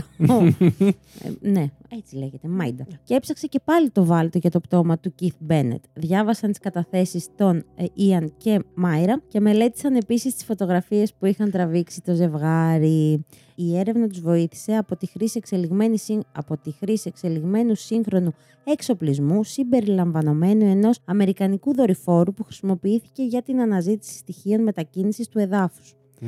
Το BBC ανέφερε την 1η Ιουλίου του 2009, 6 χρόνια τα πηδήξαμε έτσι, ότι η αστυνομία του Manchester εγκατέλειψε επίσημα την αναζήτηση του Keith Bennett, λέγοντας ότι μόνο μια σημαντική επιστημονική ανακάλυψη ή νέα στοιχεία θα οδηγήσουν στην επανέναρξη του κυνηγιού του πτώματος. Να πούμε λοιπόν κάπου εδώ ότι γενικά ασχολήθηκαν... Και πάρα πολύ με την πάρτη τους. Πάρα πολύ ασχολήθηκαν με την πάρτη τους. Πολύ. Και απορώ πόσο... Ναι, όχι, θα το κρατήσω για μετά. Ναι, γενικά ασχολήθηκαν πάρα πολύ με την πάρτη τους. Όχι μόνο με την πάρτη τους, και με τα πτώματα να βρεθούν. Και αναρωτιέμαι, αυτό έγινε για τα θύματα... ή αν έγινε λόγω της τεράστιας του τεράστιου hype που μπορεί να πάρει. Ναι. Και φοβάμαι ότι έγινε για το δεύτερο και όχι για τα θύματα. Θα σου πω μόνο ότι στις 30 Ιουλίου του 2012 η αστυνομία έλαβε πληροφορίες ότι ο Ιαν μπορεί να είχε δώσει λεπτομέρειες σχετικά με τη θέση του πτώματος του Keith Bennett σε έναν από τους επισκέπτες του. Στις 16 Αυγούστου συνελήφθη μια 49χρονη γυναίκα ως ύποπτη για παρεμπόδιση της ταφής ενός πτώματος χωρίς νόμιμη δικαιολογία. Η αστυνομία δήλωσε ότι οι έρευνες συνεχίζονται. Και κάτι για το τέλος, να πούμε ότι... Και έχουμε μείνει στο 12. Στο 12. Δεν έχουμε κάτι. Έχουμε κάτι άλλο μέχρι το 12. Όχι. Φτάνουμε βασικά στο τέλος, το πώς κλείνει αυτή η υπόθεση. Μετά την καταδίκη, ο Ιαν μεταφέρθηκε στις φυλακές του Durham, όπως είπαμε, όπου ζήτησε να ζει στην απομόνωση από μόνος του. Στα παπάρια μας. Πέρασε 19 χρόνια στις φυλακές, σε κανονικές φυλακές βασικά, προτού διαγνωστεί ως ψυχοπαθή τον Νοέμβριο του 1985. Τον Νοέμβριο του 1985 και σταλεί στο νοσοκομείο υψηλής ασφάλειας Park Lane Hospital, το σημερινό ψυχιατρικό νοσοκομείο Ashford. Έκτοτε έχει καταστεί σαφές ότι δεν θέλησε ποτέ να αποφυλακιστεί. Ο δικαστής της δίκης είχε συστήσει ότι η ποινή του θα έπρεπε να σημαίνει ισόβια και οι διαδοχικοί υπουργοί εσωτερικών συμφώνησαν με την απόφαση αυτή. Το 1982 ο Λόρδος επικεφαλής δικαστής Λόρδος Lane, δήλωσε για τον Ιαν: αυτή είναι η περίπτωση που θα έπρεπε να μείνει στη φυλακή μέχρι να πεθάνει. Ο θάνατος τον Νοέμβριο του 2007 του Τζον Στράφεϊν, ο οποίος είχε περάσει 55 χρόνια στη φυλακή για τη δολοφονία 3 παιδιών, σήμαινε ότι ο Ιαν έγινε ο μακροβιότερος κρατούμενος στην Αγγλία και την Ουαλία. Πήρε και πρώτη θέση. Αυτό πήρε και τίτλο και γι' αυτό. Αν και αρνείται να συνεργαστεί με τους ψυχιάτρους του Άσφορντ, ο Ιαν επικοινωνεί περιστασιακά με άτομα εκτός του νοσοκομείου, μεταξύ των οποίων ο αείμνηστος Λόρδος Longford, ο εγκληματολόγος Colin Wilson και διάφοροι δημοσιογράφοι. Σε μία επιστολή που γράφτηκε το 2005, ισχυρίστηκε ότι οι δολοφονίες ήταν απλώς μια υπαρξιακή άσκηση, η οποία διήρκησε λίγο πάνω από 1 χρόνο. Η οποία όμως ολοκληρώθηκε τον Δεκέμβριο του 1964. Μέχρι τότε συνέχισε να ισχυρίζεται αυτός και η Hindley ότι είχαν στρέψει την προσοχή τους στις ένοπλες ληστείες, από τις οποίες είχαν αρχίσει να προετοιμάζονται αποκτώντας όπλα και οχήματα. 15 Μαΐου του 2000... Ναι, επειδή τη χάσαμε. Κοίταζα τις μούρες των παπαριών. 15 Μαΐου του 2017 ο Ιαν θα πεθάνει απομονωμένος στη φυλακή. Και κάπου λίγο νωρίτερα πέθανε και η Μάιρα και αυτή απομονωμένη στη φυλακή, χωρίς να θέλει περαιτέρω δημοσιότητα. Είχανε πάρει αρκετή. Λίγο. Η Μάιρα πέθανε από βροχική πνευμονία και περίπου από το παρόμοιο λόγο πέθανε και ο Παπαρόμοιο. Παπαρόμοιο, καλά το πες. Ναι, όντως. Το έθεσες πολύ σωστά. Θα πω στα παρόμοιά μας. It doesn't matter. Ναι, δεν ξέρω πώς σας φάνηκε. Λογικά σας κουράσαμε. Έχετε ολοκληρώσει. Ναι. Λοιπόν, όχι, για να σχολιάσουμε. Ναι. Παιδιά, αρχικά, τι, δεν ξέρω. Τι μέρα είναι. Τι ώρα και ποια χρονιά. Ναι, καταρχάς τη δουλειά ρίξατε. Μπράβο σας, παιδιά. Πραγματικά. Κατά δεύτερον, ευχαριστούμε πάρα πολύ και κάνω μια υπόκληση εδώ στα παιδιά που δεν θα χρειαστεί να αναλάβουμε αυτή την υπόθεση. Ναι, γιατί να πω σε αυτό το σημείο ότι μόλις είδα τις φάτσες των συγκεκριμένων δύο. Είχα ψάξει τη συγκεκριμένη υπόθεση. Δεν μου θύμισε κάτι στο άκουσμα, αλλά με το που το είδα γραμμένο μου θύμισε. Την είχα ψάξει και έτσι όπως την έψαξα, την άφησα και δεν υπάρχει καμία περίπτωση να κάνω αυτό το πράγμα. Ναι, δεν θα το κάνεις ποτέ αυτό το πράγμα. Η αλήθεια είναι. Wow. Νομίζω ότι αυτό που είπαμε στην αρχή, στο πρώτο κομμάτι, την πρώτη εβδομάδα που το συζητούσαμε. Την πρώτη εβδομάδα που είχαμε ξεκινήσει την ηχογράφηση. Αυτό το Kills, ο Τέτζης και βρήκε το καπάκι, νομίζω ότι έπαιξε τεράστιο ρόλο. Ναι. Δηλαδή το πώς δύο τοξικά άτομα γίνανε ακόμη πιο τοξικά. Καλά, αυτό μαζί. Δεν είναι τοξικό. Το ξεπέρασαν, δηλαδή είναι κάτι. Ναι. Είναι και περασμένη ώρα. Και φτάσανε σε τέτοια σημεία που. Δεν ξέρω. Θα έπρεπε να είχαμε κάποιον ψυχίατρο μαζί μας για να μας εξηγήσει κάποια πράγματα. Και για τους δημοσιογράφους όμως. Δηλαδή, σταμάτα να τους δίνεις αξία. Σταμάτα. Οι δημοσιογράφοι όμως το κάνουν μονίμως αυτό. Το έχουμε δει άπειρες φορές και εδώ φαντάζομαι. Ναι. Και έξω. Εδώ όχι τόσο. Ναι. Εντάξει, έξω γίνεται πολλές φορές πολύ πιο reality show. Ναι. Ίσως από ότι εδώ. Όχι και εδώ, αν είχαν κάτι αντίστοιχο δεν το κάνουν, θεωρώ. Πιστεύω και στη ΣΥΠΑ, ας πούμε, ή γενικότερα στις ευρωπαϊκές. Μου πέσε, παιδιά, συγγνώμη. Επειδή έχεις και την πληροφορία που ταξιδεύει και πολύ πιο γρήγορα, ενώ τώρα με τα κλίματα της Ελλάδας, πόσο θα ταξιδέψει, ρε φίλε. Ενώ, ας πούμε, σε αντίστοιχες υποθέσεις που γίνονται. Ναι, όχι, ποιος θα νοιαστεί, ρε παιδάκι μου, λίγο. Sorry. And who cares. Sorry, ψωροκόστα. Ναι, αλλά εντάξει. Εντάξει, νομίζω ότι σαν αποτέλεσμα αυτό που έμεινε σε όλους μας είναι ότι δύο ακραία προβληματικά άτομα, ο ένας λίγο περισσότερο νομίζω από την άλλη, χωρίς αυτό να αναιρεί την ψυχασθένεια της Μάιρα, μου βγήκε τελείως αυθόρμητο. Απλά δεν έπρεπε να το έχεις γραμμένο. Ναι, ξεκάθαρα. Ναι, ότι και οι δύο ήταν ακραία προβληματικοί. Ότι αν δεν γνωριζόντουσαν, όντως, ο Ιαν μπορεί όντως να έκανε αυτά που έκανε. Σίγουρα νομίζω ότι θα είχε ξεκινήσει από το κομμάτι των ληστιών. Ναι. Θα το είχε πάει λίγο πιο slow και δεν θα είχε έτσι αυξηθεί τόσο απότομα όλη αυτή η έξαρση που είχε. Παίζει τεράστιο ρόλο βασικά και το πώς μεγάλωσε η Μάιρα. Δηλαδή η σχέση η οποία είχε με τον πατέρα της, όπου δεν είναι να πεις ότι ήταν και ο πιο τρυφερός άνθρωπος στον κόσμο. Σκληραγωγήθηκε πάρα πολύ. Αυτό που μου έβγαλε εμένα είναι ότι καταπίεζε πάρα πολύ τα συναισθήματά της. Γι' αυτό και η παγωμάρα η οποία μπορεί να είχε όταν ο Ιαν δολοφονούσε. Παγωμάρα. Τέλος πάντων, εγώ θεωρώ ότι αν έλεγε την αλήθεια ότι ήταν πάντα μακριά.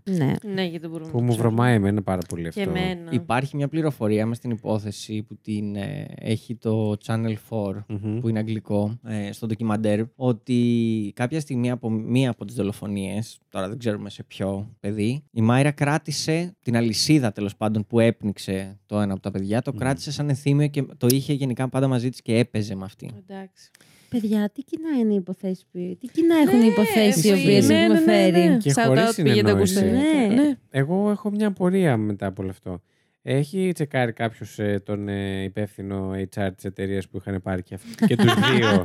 Είναι καλά, δηλαδή την παλεύει. Με ποια κριτήρια αρχικά, θα πω εγώ. Αλλά την άλλη που να ξέρε. Δεν είχαν νομίζω κριτήρια την τότε εποχή. Ναι, ισχύει. Ξέρεις να δακτυλογραφείς, ξέρω.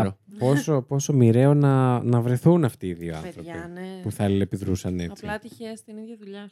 Γιατί από εκεί ξεκίνησε. Ουσιαστικά. Εγώ πιστεύω ότι θα τους έφερνε κοντά η μοίρα, δεν υπήρχε περίπτωση. Ναι. Εντάξει, βέβαια μετά να πούμε. Το σύμπαν συνωμοτεί. Όταν κάτι το θέλεις πολύ. Ο Dangerous και το καπάκι. Ναι. Εμένα μου έκανε τεράστια εντύπωση το μπαλάκι το οποίο ξεκίνησαν να πετάνε αφού κάνανε τους φόνους, ρε παιδάκι μου, και αφού μπήκανε φυλακή και έγιναν δίκες και όλα τα συναφή. Ότι ο ένας ξεκίνησε να θέλει να βγει από πάνω από τον άλλον, χωρίς να υπάρχει κάποιος ιδιαίτερος λόγος. Θέλω να πω ότι αφού έχουν κατηγορηθεί και οι δύο για τα ίδια ακριβώς πράγματα, μου φάνηκε λίγο ανούσιο η Μάιρα να μπει στη διαδικασία να δείξει το καλό της πρόσωπο τώρα. Τι, μεταμέλεια και έτσι. Σε αυτό το σημείο εμπλέκονται κι άλλοι. Δηλαδή είναι και η υπεράσπιση που δεν είναι όλα στο μυαλό. Ναι. Το πώς το διαχειρίζονται οι ίδιοι. Είναι σίγουρα. Και λίγο το ότι. Να ρίξουμε όσα περισσότερα μπορούμε στον άλλον για να καταφέρουμε κάτι καλύτερο για μας, ας πούμε. Και στην όποια, όπως φάνηκε κιόλας δικαστικά αργότερα, προσπαθούσε όντως να ρίξει την ευθύνη στον Ιαν, λέγοντας ότι και εμένα με χρησιμοποίησε. Ναι. Επίσης λέγανε, αλλά αυτό δεν ξέρουμε αν είναι αλήθεια ή όχι, γιατί είναι φήμες, ότι ο Ιαν την απειλούσε, είπε αργότερα η Μάιρα, την απειλούσε ενώ είχε κάποιες φωτογραφίες που την είχε ναρκώσει και την απειλούσε με αυτές, οπότε την ανάγκαζε να κάνει όλα αυτά. Αυτό που το μάθαμε. Είναι φήμες που υπάρχουν για όλο αυτό. Ξέρεις τώρα, δεν μπορείς να ξέρεις. Μάλιστα. Οκ. Εντάξει. Ξέρω εγώ. Έχουν υπάρξει πολλές περιπτώσεις υποθέσεων που συνήθως κάποιος άντρας τραβάει μια γυναίκα μέσα σε όλο αυτό με διάφορους τρόπους κτλ. Απλά δεν νιώθω ότι συγκεκριμένη είναι μια τέτοια. Ναι, ούτε εγώ. Η Μάιρα δηλαδή είχε δείξει. Από την αρχή δείγματα ψυχασθένειας. Ναι, και ότι θα μπορούσε να συμμετέχει σε τέτοιες δραστηριότητες. Πολύ χαλαρά. Ναι, εξωσχολικές. Επίσης δείξανε και οι δύο το ότι δεν συμπαθούν τα παιδιά. Με το χειρότερο τρόπο. Anyway. Βαριά υποθεσούλα σας φέρατε. Βαριά μας φέρατε σίγουρα. Τα τεροράκια είναι καλά, είναι ακόμα εκεί. Καταρχάς, θέλετε να φύγουμε από εδώ. Θα πάμε να κάνουμε ένα άλλο podcast. Δεν ξέρω. Ξεκίνησε από τώρα. Λίγο πριν την τρίτη σεζόν έχει αρχίσει να. Λίγο, εντάξει. Να ρίχνει τους σπόρους, λέει, Τριγερού. Για τι θες πρωινή ραδιοφωνική, τι θέλεις. Τι θες να σε, πού θες να σε πάω. Αλλά όχι η πρωινή για ενήλικες, νομίζω θα πάω στα παιδιά κάτι. Ακόμα χειρότερο. Πώς το λένε. Αυτό είναι το ραδιόφωνο που είναι το παιδικό. Kids Radio. 88,6. Αν με θέλει κάποιος, εκεί έρχομαι, παιδιά. Φαντάσου τώρα εσύ να σε ακούνε παιδάκια. Όχι, Παναγία μου. Με διάσπαση προσοχής που έχεις. Πω, θα τα καταστρέψω. Άκυρο. Γράψε ένα σπίτι, θα σκεφτώ κάτι άλλο. Αφήστε με τώρα, δεν μπορώ να σκεφτώ και αυτό. Μάλιστα. Λοιπόν, επειδή ήδη το επεισόδιο έχει φτάσει. Πόσο? Έχει φτάσει. Εδώ για μας είναι 2 και 12. Νόμιζα περισσότερο. Όχι, εντάξει. Να πούμε ότι μπορείτε να βρείτε πού τους Crime Groupers. Μπορείτε να μας βρείτε στο Instagram, Crime Groupers Podcast. Και μπορείτε να μας ακούσετε σε όλες τις γνωστές πλατφόρμες. Φυσικά. Σας παρακαλώ. Δηλαδή, είστε και στο Spotify. Είμαστε και στο Spotify. Είμαστε και στο Apple. Είστε και στο Google. Είμαστε και στο Google Podcast. Είμαστε και στο Streamy. Καλά, ναι, είμαστε και στο Streamy. Είστε όλοι παντού, δηλαδή. Ναι. Παντού σας βρίσκουμε. Πόσο ψεύτικος παρουσιαστής συχνά. Για ψεύτικος, είσαι ο καλύτερος πάντως. Είσαι ο καλύτερος ψεύτικος. Αυτό δεν ξέρω πώς το πάρω. Ευχαριστώ πάρα πολύ. Θα το σκεφτώ το βράδυ. Λοιπόν, ευχαριστούμε πάρα πολύ που μας τιμήσατε. Πραγματικά, παιδιά, και όχι απλά μας τιμήσατε, φέρετε και μια υπόθεση. Δηλαδή, σας κοίσαμε λίγο για πρώτο κολλάμπ. Καμιώτες μας πήγατε, συγγνώμη κιόλας. Και μετά απορούμε γιατί δεν μας καλούν. Κατάλαβες. Θα σας ακούσουν και εδώ δεν σας ανακαλέσει κανένας. Όχι, ούτε καν. Νομίζω ότι είναι μια πολύ. Αν την κάναμε εμείς, υποθέτω ότι θα ήταν μια Hall of Fame υπόθεση, σίγουρα. Και μιας και είπα Hall of Fame, λέει, Τριγερού, ο κόσμος, αν θέλει να μας ακούσει περισσότερο, υπάρχει και το Terror 404+. Ισχύει, με μια πάρα πολύ γρήγορα. Ναι. 4 υποθέσεις που έχουμε κάνει στο Terror 404+. Λοιπόν, θα σας πω. Charles Manson, Ted Bundy, Eileen Warner. Εντάξει, δικιά μου, Eileen Warner. Εντάξει, έχουμε και καλύτερο χρόνο. Εντάξει, μπορείτε να ακούσετε και την Eileen. Και φυσικά, έλα, που έφερα εγώ. Τι έφερες, εσύ θα μου πεις. Jesus Christ. Αυτός είναι ένα όλο Jeffrey Dahmer. Το Jeffrey Dahmer τον έχετε ακούσει και στο κανονικό μας. Ναι, γιατί ήταν ντοράκι. Τον ανεβάσαμε μπονουσάκι. Τώρα τι μπονους ακριβώς το Jeffrey Dahmer δεν γνωρίζω. Που το ακούσατε Μάιο και ήταν χριστουγεννιάτικη εισαγωγή, δεν ξέρω, αλλά εντάξει, deal with it. Και καλησπέρα, Dahmer. Καλησπέρα, κορίτσια. Και μπαίνετε coffee.com/terror404+ και είναι 4 ολόκληρα ευρώ. Απίστευτο, ένας καφές. Για έναν. Σουβλάκι παίρνεις. Ναι, παίρνεις. Ακόμη παίρνεις. Οριακά. Λοιπόν, ένα 50 λεπτό έμεινε. Όπως θέλει. Αλλά μπλε, το ψηφίσατε. Και σε αυτή τη. Όπα, συγγνώμη, κάποιον χτύπησα. Και σε αυτή τη νότα θα το κλείσω. Έτσι. Με τις πούτσες μπλε που τις επαναφέρω. Γιατί δεν ξεχνιούνται. Λοιπόν, ήτανε. Ο Μάριος πήγα να πω. Πάμε έτσι. Ήτανε ο Γιώργος και η Μαρία. Δεν το πάμε. Όχι. Εντάξει. Πώς θες να το πάμε κυκλικά, θες φάκτιο εσύ τώρα. Έπαθα λίγο φάκτιο για κάποιο λόγο, δεν ξέρω. Ωραία, λοιπόν. Ήταν ο Γιώργος. Ήταν η Lady Τριγερού. Βαφτισμένη Lady Τριγερού. Ήταν η Μαρία. Και ήταν και ο Βασίλης Χάιντα. Και αυτό ήταν και δεν ήταν το Terror 404. Bye. Bye.